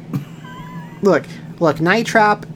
But I'll tell you what, Look, I, I I know why Night Trap is on here. Su- It's not worth playing, but I know Sewer why. Shark is trash, and this is coming from someone who hasn't played it. But I've played Night Trap, and I can tell you Night Trap is worse. I, I, I literally heard somebody recently say that yeah, out of those who they'd rather play Sewer Shark. Night Trap is. I have to get. I'll give a shout out. I haven't done it in a long time. Shout out to Neil. He was right again. I mean, it's it's it's like a it's like a negative ten out of ten. I say it's awful, but I know why it's here. Uh, Sewer Shark, correct, Sewer because Shark its- is awful, and I don't know why it's here. Yeah. Um, now, now, one that I really like, but here's the weird thing. I'm getting personal, not speaking for the masses. Now, because I have the the PC Engine Mini, and while it's not the same iteration, it's a different entry in the series. See, there's Robo Aleste on here, and I love Robo Yeah. Aleste. I rented that, but I have that other version. Uh, you see, you see what I mean? There's a lot Right. of crisscross, Yep. um, but Robo Aleste, that's a big thumbs up. Ecco, Ecco, the Ecco and Ecco Two on Sega CD. This is one of those things where like, part of me prefers the original, but part of me is like, it's Spencer F. and Nilsen doing the music for the Sega CD version, who did the music for the American version of Sonic CD, and I love his Oh, really? Sega CD music. Oh, I didn't know that. Yeah. Now, is um, this splitting hairs? And I only know this from Sega Lord X because I, I, I, this was not in my memory until recently. The Ecco the Dolphin. So we got Ecco and then Ecco Two on cartridge, and then Japan did not get either of those. But what wound up happening is they got a Sega C or Mega CD version with both on there. No. Uh, am I wrong? I think I think you're wrong because I was literally just today trying to decide if I wanted to buy the Mega Drive version of Ecco. Well, then I need to apologize to Sega Lord X if I'm remembering what he I said think wrong. I think what you're saying is I don't think they got the Sega CD versions, and what ended up happening is they got a combo pack that had both games together. on the disc. I think that's how it worked. Ooh, no, I well, it had CG and stuff too. I thought I, I saw it, Yeah, yeah. That the the, the, the but the mute, but they didn't get the soundtrack. No, they, they, they. Hmm.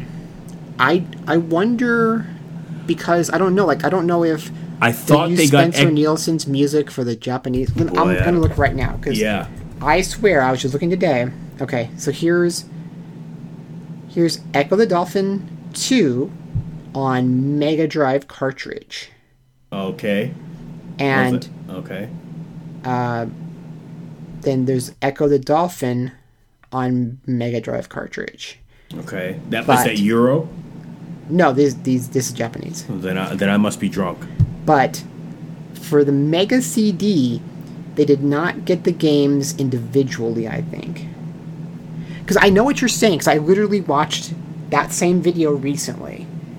And I, I want to say what happened was that they didn't get the games separately. Yeah, it was uh, whatever it was was both on the disc. Let me see. But. I'm now. Because. Where's the release dates? So Mega Mega Drive came out July 30th, 1993 for the cartridge version. Said I, I think what it was was that they didn't they didn't get the separate So CD versions. So let me ask you this: so we reverse off the Japan topic. So did we in the United States did we get both Eccos separately as two separate CD releases? Yes, because I literally Wow. have them right on I- my shelf. I don't. I don't even. I don't even remember that. Wow. Yeah, yeah, because because I, I screwed up because, and I wish I wouldn't have done this because, I like I had that stupid Sega CD disc that had like Golden Axe and Streets of Rage and Columns and one of the one of the super oh uh, Revenge of Shinobi on it. And I was like, well, I have this disc now, so I can just sell all those cartridges. What, never- what, what what disc was that? I totally missed it. Which one was that? So when I bought my Sega CD, it Yeah. came with Sherlock Holmes, Oh yes, yes, I know the original four one pack. Soul yes. Soul Yeah. and then it came with a disc that had basically four I, Genesis I cards. played the hell out of that disc. Yeah, it was Revenge of Shinobi, Columns, Golden Axe, and SOR uh, yeah, one. yeah. And so I Yeah. stupid, I stupidly sold um, those cartridges, and I never. Yeah, but you know, I did the same. But we did the same thing because of the because of the time. yeah, it's it's just it just back then it was like cool. This this makes sense to me, A- right? hundred And now it- percent. But now it's like I got I got to get that stupid Sega CD hooked up and everything. Hundred percent. It's just like I don't, I don't want to do it. Okay, okay, here here. An enhanced Sega CD version that features new and redesigned levels and an alternate Red Book audio soundtrack, um, composed by Spencer Nilsen, was also released. In Japan, the Sega CD version was only released in a compilation along with Ecco the Tide of the Time, titled Ecco the Dolphin CD. So yes, the thing about Japan was they they didn't get the first game on Mega CD Okay. until the second game came out, and then it came out as a, a bundled together So that's singular release. that's my fault. How I misinterpreted it was I thought they didn't get the cartridge games, but then got them both Yeah. on CD. But No. they got both CD titles wrapped in one package. Yeah. So I, I think what it was was that they didn't get Ecco Dolphin CD until Right. Part Two came out on CD, and then got both. Um, and then finally, uh, there's previously we got two bonus games. This time we got uh, what one, two, three, four, technically eight. Um, it's some really neat stuff. A couple of these are um, there's like four brand new ports, which is Fantasy Zone. Which Yeah. oh my god, please stop. Thank you. Th- God game. bless you. Now Good I have lord. to ask. Look, when look, it Fantasy, says Zone's, fa- Fantasy Zone's a good game, but God, It come is. Uh, is this even yet a different port than the one that was on 3DS? Um, it would have to be. God. Stop. I, I don't like. Look, Sega. Look, I know Opa Opa everything.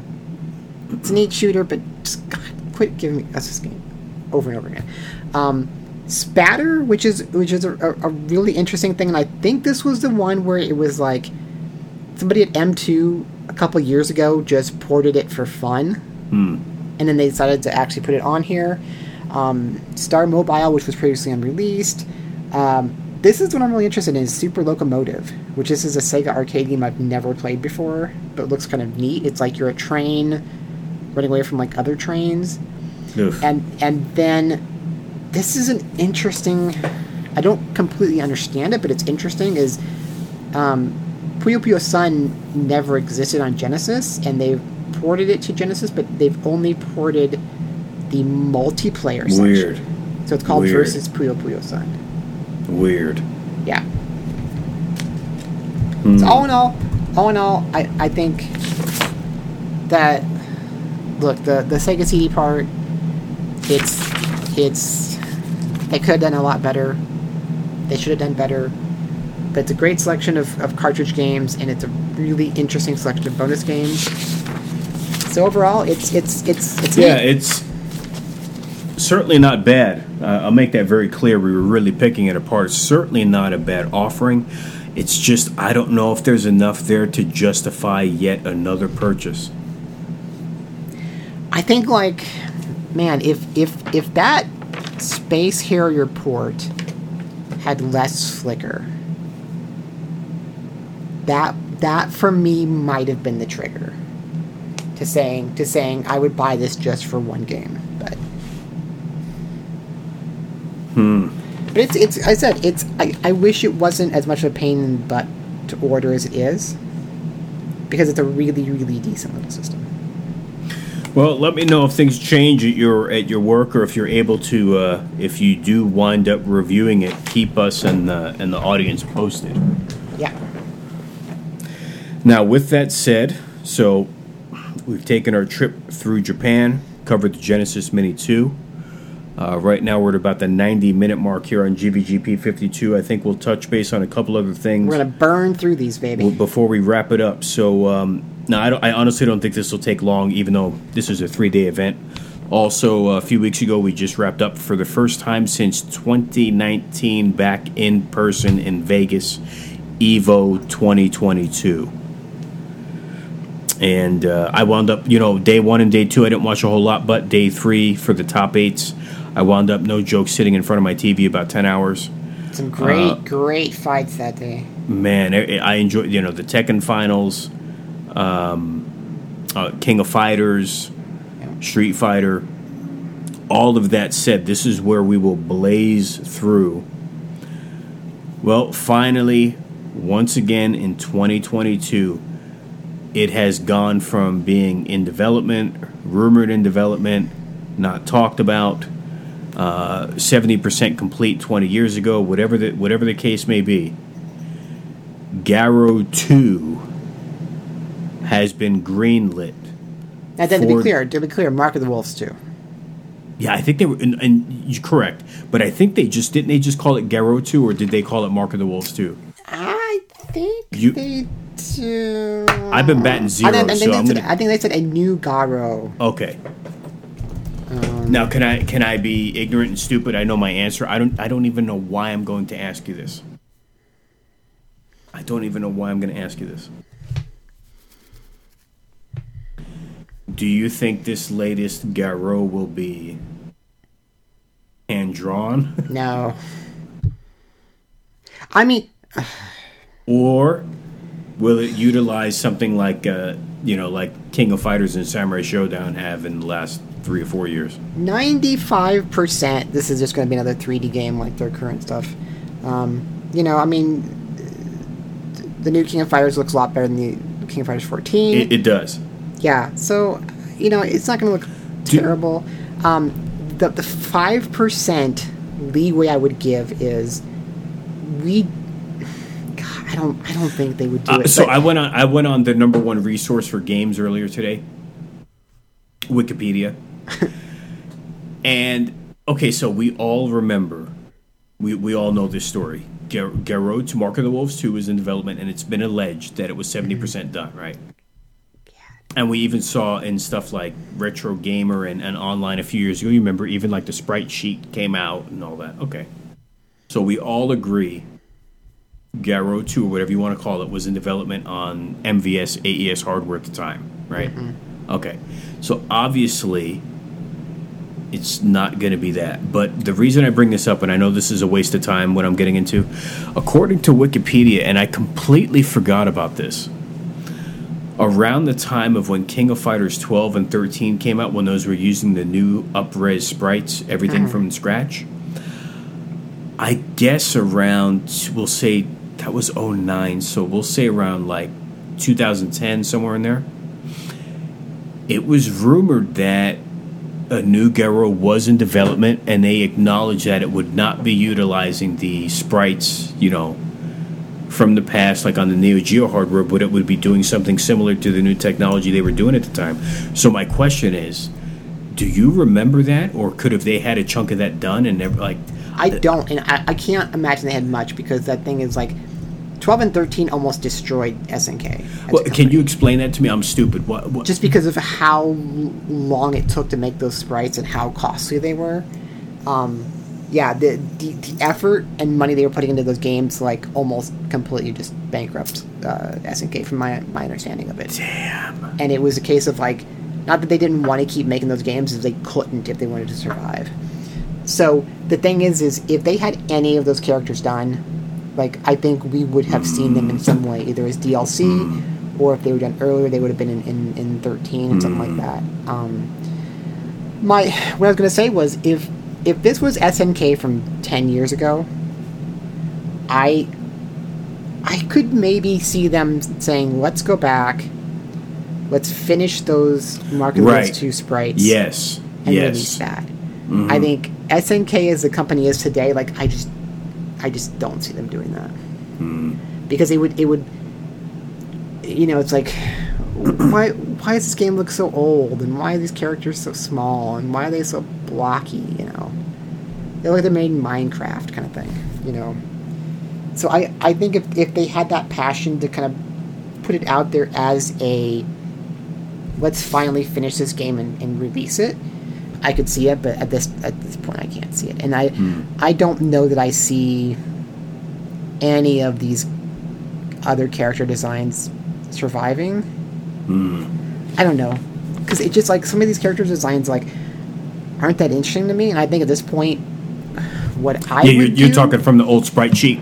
yes, Yeah, yes. I I I have to agree with you. I, I mean, think it was what- a moment in time, and what I what I would do if I'm making a, a, a Mark of the Wolves two at this point is I think I would continue with the idea of kind of letting characters that we've seen a lot in King of Fighters get redesigned and kind of progress, you know, in age and things like that. But then also bring back because like for example um there there's no Mai right? Like, how do you not have Mai in a, a, a, a Fatal Fury game at this point? I, I think I think you bring in some of those characters who fans love and care about, but you reposition them a bit under the Fatal Fury style of game. And then the question too becomes: Do you bring back the kind of like multi multi layer stages? oh, oh, you mean like the th- the. Oh, I, see, I know. Yeah, I, the- I'm sorry. I, I got you now. I was. I know what you're. I know what you mean. Yeah, kind of like kind of like you know like there was at times Those it'd transitions between Yeah. rounds and how things would drastically change. Or no, no, no. I, I mean like how either it would be like two two planes where you could jump into Oh, background the, and foreground. the sway system or whatever. Yeah. Or it'd be the three planes where you'd be in like one plane and you could jump in the foreground and then jump back and then jump the background. Okay, but now this is funny because Garou didn't do that.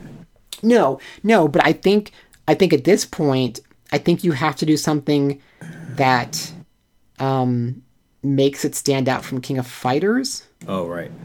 And I think that if you're if you're saying this is continuation of Fatal Fury, because the the exact image they released was um, uh, new Fatal Fury slash Garo greenlit, so they did not say Mark of the Wolves. They did obviously show Rock Howard, who we got from Mark of the Wolves, but they didn't actually say anything about Mark of the Wolves because Garo is just Garou Densetsu is just the Japanese name for the Oh, series. God. well, but every okay, no, okay, you're right. Yes, G- boy. I mean, we're really.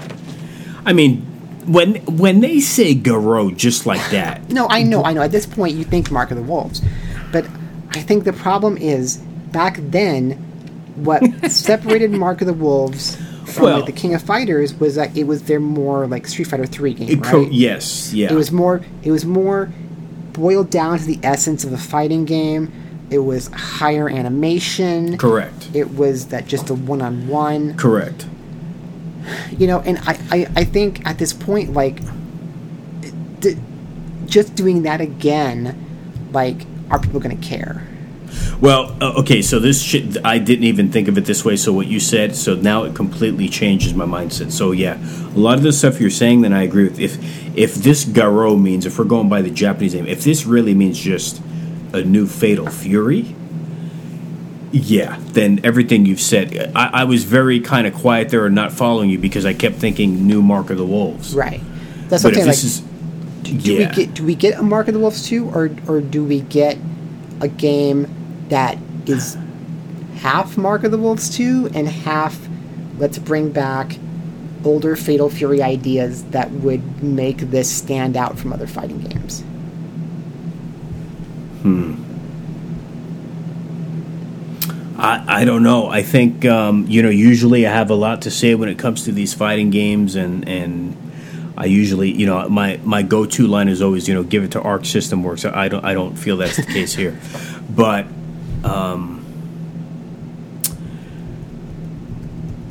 speaking I- of arc yeah, Speaking of Arc, we got Bridget back. That's very exciting for, for Guilty Gear Strive. Yeah, yeah, that was was pretty pretty cool. cool. Is that that season pass two? Yes. Okay, I don't have season pass two yet. I don't have the game. I gotta get the game. You, I'll say two things since you don't have it. Not to get us off gear, we'll, we'll wrap up Evo real quick. Now, super quick on um, Guilty Gear. I don't know what it is. Every time you start that game, there's like a, it connects to the network, and people can write in on this too and tell me if I'm stupid or it's just me. But the amount of times that I have to click that box or whatever it's checking, I never get into that game without it clicking it like five to ten times. Hmm. So I don't know what that's about. I'm going to say something very odd, Molly. The latest Guilty Gear is a beautiful game, right? Mm-hmm. And you and I are on this. Look, let me say this Dragon Ball, which is like four or five years old now, Dragon Ball is still absolutely amazing Yeah. because of that art style it captures. And the new Guilty Gear was like is shocking. I I don't want I don't want this to be taken the wrong way. And you know I like stylish, over the top action from like Devil May Cry and Bayonetta and Guilty Gear. That's all kind of my thing. The latest Guilty Gear might be too flashy for its own good. Yeah, I can understand that. You know what I mean? Yeah. I mean, But- it, it, that, that- that's the same conversation coming up now about Street Fighter Six, right? Is I do. You know what though? As of right now, and I could eat these words because you know these companies all find a way once the game is released and the cat's out of the bag. There's either a ton of DLC or stuff that they didn't tell us, and it's like, oh, psych, and we got your sixty bucks. As of right now, from what I can, as of this moment, from what they're showing, I am very excited for Street Fighter Six. oh, I'm incredibly excited for Street Fighter Six. I- you know, I'm very gun shy to say anything because you know how it is. These games come out and there's issues, uh, or they didn't tell us something. But it it looks fantastic. It, it I like. I really like Street Fighter Five, right? And I know I know some people didn't. Some people had arguments about it. I really like Street Fighter Five. I liked the direction it was going for. I like the characters, like the the art style and everything. But man, like they've just gotten from me like everything about Street Fighter Six so far just right Right. and it looks so much fun and it looks like it's got so much personality like the, mm-hmm. in, the intros and everything and the, mm-hmm. the silly little face things and like there's no character design so far that i don't like and it's just like i'm i'm incredibly excited for that game and I, I'm I'm surprised at how willing I am at this point to just drop Street Fighter Five for that, Right. and I think a lot of people are, and I think it's going to get a lot of new players or returning players again. So, uh, you know, in, in Kimberly and Juri both look awesome. Said, yeah, it's it's. I'm legitimately excited for that game. Yeah, it looks it looks fantastic, and I don't know if anyone else notices too. Kimberly, in some ways, reminds me a little bit of WWE's Bianca Belair. Ah, yeah, and But- then mixed with the guy. Uh, okay, okay, I'm about to ruin ruin your day here, um, Anthony. Speaking of Fatal Fury, there's a character in that game that uh, carries a long red stick, Uh, yes. and he's associated with England. Yes. Sometimes he's wearing a suit. Yep. Sometimes he's wearing uh, uh, overalls. Mm-hmm. Right? What is his name?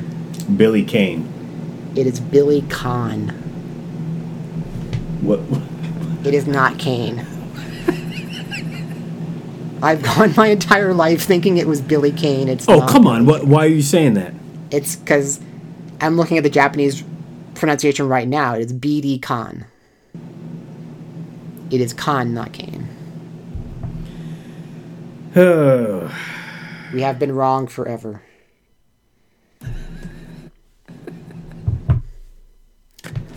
My life is a lie. Now, the, before we wrap up the Evo uh, topic, we talked about SF6 uh, Garou. Did you see that showcase? I mean, it was long for uh, the new Tekken, Tekken 8. I I almost couldn't sit through it. It was going on and going on and going, on. and I'm like, God, stop showing me Tekken Eight What, already. what did you? Okay, did you watch it? Did you Just watch the unveil when it was live? All jokes aside. Oh, I yeah, I, I did. I did. Okay, no, I, look, um, I think it's going to look great. They, they, you know, for Tekken fans, what they did with Tekken Seven was great. Okay, I don't have anything bad to say. What did you think of the over-the-top nature after that? Like Yeah. five. Yeah, you know what I'm talking. You already know what I'm going to say. I know what you're gonna say. Yeah, what? I- And I don't have a. Um, when I say all those guys are great, I actually met a couple in person. It's been about ten years, but like, to, not again. I'm not putting the people down, but like, the re, how they acted in that the, by the booth or whatever, and like jumping up and down and and. I don't know. The problem is in this era, like with with the the hyper exaggerated YouTube reactions, mm-hmm. like it's hard at this point to tell. Like, you know, there are. I, I think I think the problem is there are some people who genuinely get excited even about like small teases like that, right? Right. and everything we see on YouTube can can subconsciously make you over exaggerate those reactions Right. you know because I've even felt it. Like I, I've I've watched like I'm not a huge huge reaction watcher but I've watched enough where I'm like man am I not reacting enough to stuff I'm watching? Like should I be getting more excited about this you know? Um, but then there are also people who are like just totally fake. And the problem was and not being a Tekken person like I was it was it Tasty Steve or, or I'm trying to think of who was who was up there? I, I honestly don't know the names of the people who I, I know them by sight but I don't know their names Right.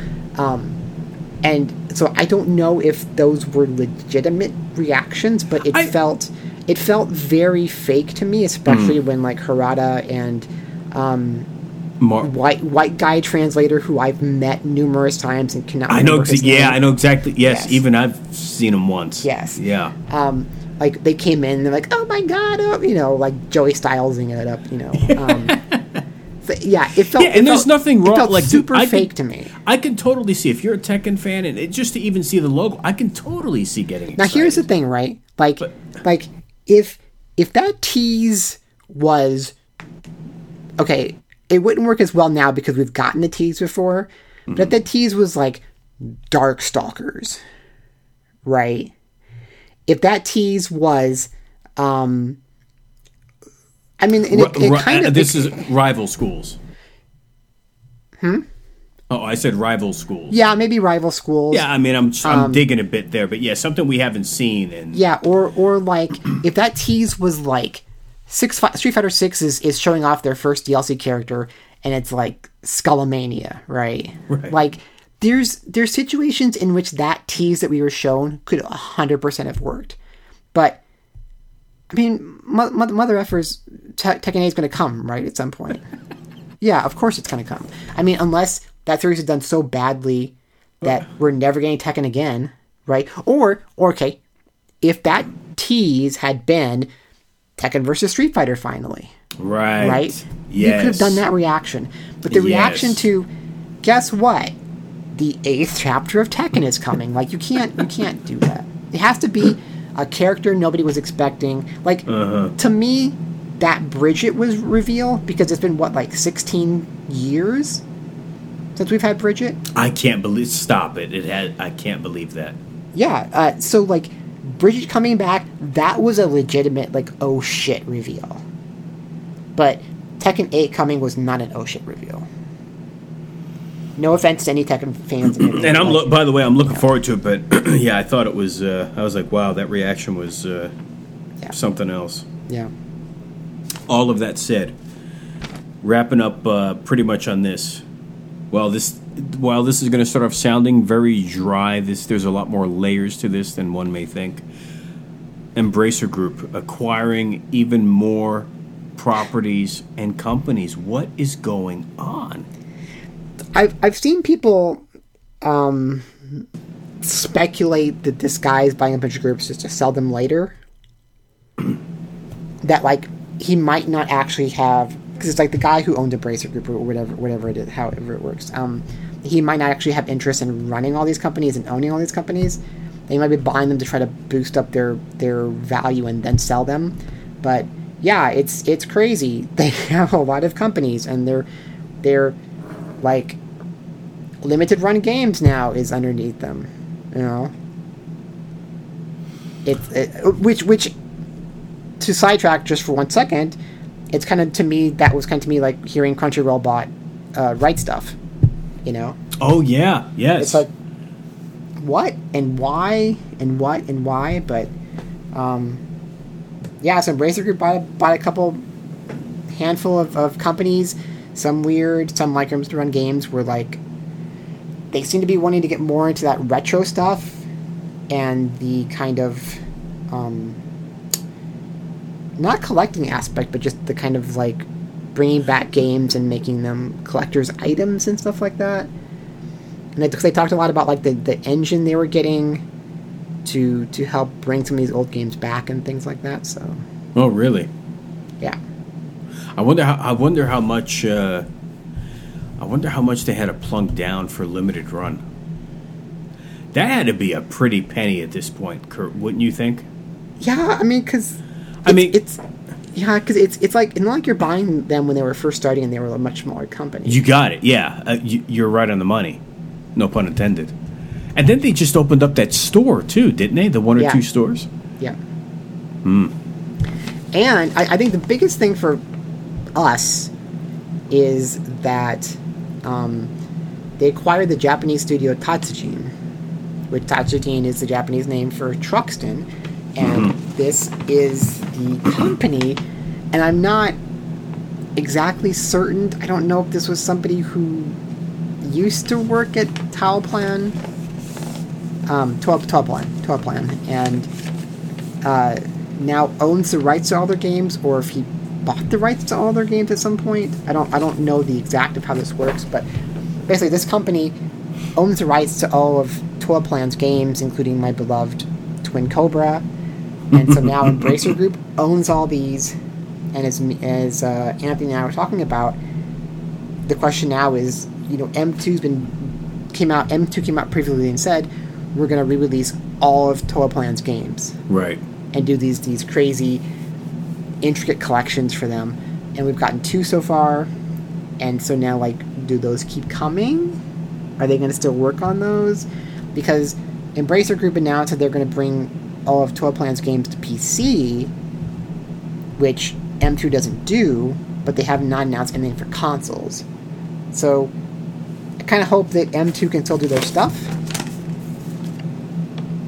Then- Oh, I, I do too, and. I, I, I agree. Yeah, because I keep looking out for those, and there's, I'm hoping Truxton is coming, and uh, what is it, that Batsugun? yeah I'm holding my breath on that. yeah But um, so we'll see Well, I'll say this uh, at the two hour mark. want to thank you, fans, once again. We started the summer with GVGP. We're winding down the summer. Uh, as we come back for GVGP 53, if you can believe it, we will be entering the holiday season. Fall is upon us, all of the big game releases. So uh, there will definitely be new content, new stuff to talk about. And uh, with that, uh, real quick, don't forget to check out egmnow.com. You can find Molly on Twitter at M O L L I P E N. That's Molly Penn. Uh, you can find myself at 24bit AJE, but I probably suggest you don't, as it's a lot of Japanese wrestling and uh, uh, Japanese art retweets. So, um, with that said, I want to thank all you fans for hanging in there, hitting that download button, and uh, interacting with us when you can. So, on behalf of Molly and myself, Anthony, thank you once again, and we'll catch you next time. The town inside me and everyone's voice. Only I'm not there, just watching from afar. I can't go home because I'm afraid something will change. Me without me, I'm the one to blame.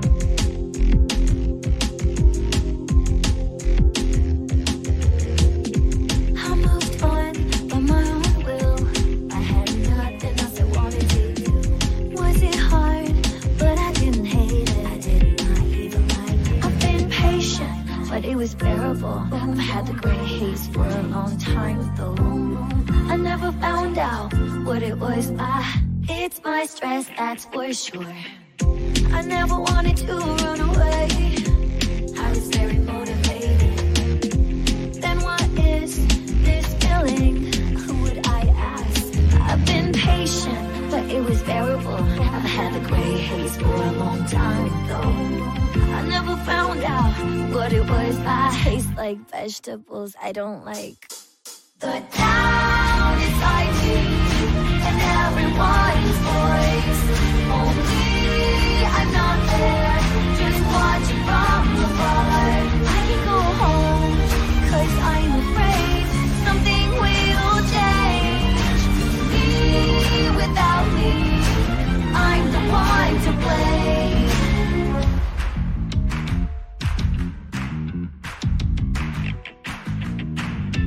I'm not there, I already have the gift, just can't open the box. I know all about it, no one can solve it. Unless I decide to do something about it. It's not even a case. I've been patient, but it was bearable. I've had the gray haze for a long time though. I never found out what it was. I I hate the alarm clock I chose. The